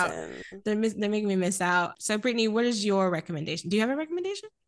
Um, I would like everybody to finish this trilogy. So watch Totally Fucked Up and then absolutely watch Nowhere. Yes. And see Rachel True in Nowhere and telling people, Mother. uh, uh, uh, we, we, you know, I need to be free to express myself in relationships, girl. Mm-hmm. You know, I love you, dark, but you know, you know I am. I haven't. Um, I feel like I've. I may have watched, I know she was in this movie, but I don't remember watching it. I think it's because it was so long ago. It was like college probably when I watched this. Right. You have to tap back in. Yeah. Mm-hmm. Yeah. When he um drops The Restoration, I will be watching that too, because I was like, oh yeah, Rachel Chu was in that. And I was like, I have seen that movie, but I can't like pinpoint what I remember about it. Right. So I'm, I needed to jog my memory. It's been, you know, over a decade now. So I can't wait to watch that when it comes back out. Um, my recommendations are one movie that I think somebody mentioned earlier, which was Natural Born Killers. I think like it has the same stylistic quality to it as far as like being like super, not just colorful, but there's like a specific like level of like color where it's just like in your face. Mm-hmm. Everything feels like grainy, like you're watching a T V, um, at least a T V back then. And we talked about Natural Born Killers a while ago. We paired it with Queen and Slim, Cursed Content, but Natural Born Killers, I I enjoy watching, even if it is quite uh, fucked in, in a Listen, lot of scenes. Again, I am an Oliver Stone, I won't say apologist, but again, he be making freak shit. So, you know, I'm in there. Mimi's first Savages, I was in there. The Doors, oh. I was in there. I Natural Born Killers, I was absolutely in there. I still haven't finished Savages. I got to Wargasms and I was like, I might have to table this for tomorrow. No, you no, you gotta watch it. You, you'll understand. Yeah. Is it, is it gratuitous shots of Aaron Taylor Johnson doing anything? Because I'm yes. down. I'm down for yes, that. Yes, it is. So yeah, maybe we just gotta mute Blake Lively's dialogue or something. Maybe so, but absolutely yes. Okay, okay, I will put that back in the list. And then I was also going to say, which would have been a great pairing until I thought of it like yesterday, um, was Y Tu Mamá También. Oh. Yeah. Hmm. I think that, I mean, aside from the obvious, which is like two men, pair, well, not even men, two teenagers pair up with a grown woman and tell her that there's like this secret magical beach that only they know. And so they make this cross-country trip across Mexico. Um, just like some of the asides of the movie, like it's not as colorful, it's not as like seeped in violence. Like they don't kill people on the way, on the way to this beach, but there's like these random asides that kind of take like ground you in like a reality that I think a lot of people, when they talk about the movie, they miss, because obviously they talk about like this sex movie where like there's a threesome and right. but like when you watch it, there's so many questions and wondering about like the identity of Mexico and like what does it mean to like be this country with such a history. But then there's like parts of it where there's these like very remote places and and there's like a narrator who will talk about like, yeah, like this is this beach that's so beautiful, but like in a few years, this will be like a, a, a resort and these people won't live here anymore. And so right. you get like these asides that kind of a little bit remind me of Jordan being like, hey, what's going on here? What's going on in the world today? And so I thought that would be a really great movie to watch with this. I think it's a little more like not as high energy and not as colorful at all, but it's such a beautiful movie. I have it, um, on D V D. I'm kind of I'm too scared to touch it because it's so beautiful. It's like Criterion edition. I'm like, please, you gotta wipe your hands off, wash your hands before you touch this. Oh, we could do another hour of me talking about like when a good release comes out and you like don't even want to watch it. I have several. I have, there's some of them still shrink wrapped, and I was like, you paid a lot of money for this. Listen, oh, if I start speaking, they'll have me jailed if I start to speak. So we're at the end of the episode now, and we want to once again thank Mimi for being here with us and talking through this movie with us. It was so wonderful to have you. I don't know if you want the people to follow you, but if you do, let them know where you're at. Absolutely. Um, you can follow me. Listen, now understand that I am monologuing down on Twitter. I'm just saying anything. Most of the time, if you like reply to me, I'm not replying because I just said it and then forgot about it. Said it and forget it. Word to my insomnia infomercial people. Exactly. But like, if you would like to experience that, you can follow me at Very Mimi on Twitter. And um, if you want to see me looking at myself in the Instagram camera when I drink, you can follow me on Instagram at, at Mimi Stringfield. So that's what we got going on right now. I love it. I love it. Yes. Following Mimi on, on Twitter has been one of the great joys of my life. And I'm so happy mm-hmm. that we connected on Twitter because you are hysterical. Thank you. No, I'm so happy to follow y'all because, like, I mean, I even said it, like, when you tapped in with me about doing this, like, y'all are some of my favorite people to follow. I feel like in terms of, like, taste level, we're seeing eye to eye, you know mm-hmm. what I mean, in terms of interest. When we're talking about horror movies, when we're talking about the Arctic monkeys, come on. The taste level is unmatched. You guys can also follow us, though. You can follow us on Twitter for as long as that's still a thing at Black Girl Film, sorry, B L K Girl Film Club. I never, ever, ever get our name right. Um, we're on Instagram at Black Girl Film Club. Uh, black girl film club dot com. Write us if you watch this movie. If you have watched any other Gregg Araki movies, please let us know at black girl film club at gmail dot com. Also join our Discord. That's happening. Come talk to yeah. us. And um, yeah, we have some time in between our next episodes. We're going to be hitting up that Barbie and that app in a minute. By the time that that op, I'm making it happen. I've already debuted it to the group chat and they have to suffer. You workshopped it. I have debuted it. We're making it happen. So we got another month until those movies drop and we'll probably be talking about Barbie. But in the meantime, listen to all our episodes on uh, Apple Podcasts, SoundCloud, Spotify, any place that you like to listen to podcasts. And I think that's it. I think that's everything. Once again, thank you to Mimi for stopping by. We'd love to have you back um, when we inevitably talk about Crash. I can yes. see Brittany's wheels turning. Yes. Brittany we has been waiting so long to talk about this again. Over a year. She the first time she mentioned it, I remember thinking, I was like, oh God, here it comes. That is cinema. Oh, it is high art. Right. I'm Please, excited. I say having never seen it, but I'm like, I know she's right. I know she's right. I believe her. I agree. I'm I'm gonna be around. I'm gonna be here for the ride. I'm gonna be here for the ride. I might be in contemplation, but I will be there. In contemplation is crazy. Contemplating how good it is, maybe. I'm. If I if it changes me, I will be ready to uh, walk back any statements. But at this part, at this time, every time she mentions it, I'm like, you want us to watch what again? Mm-hmm. All right, you guys, we're out. Um, everybody say bye. Bye, guys. Bye, everybody.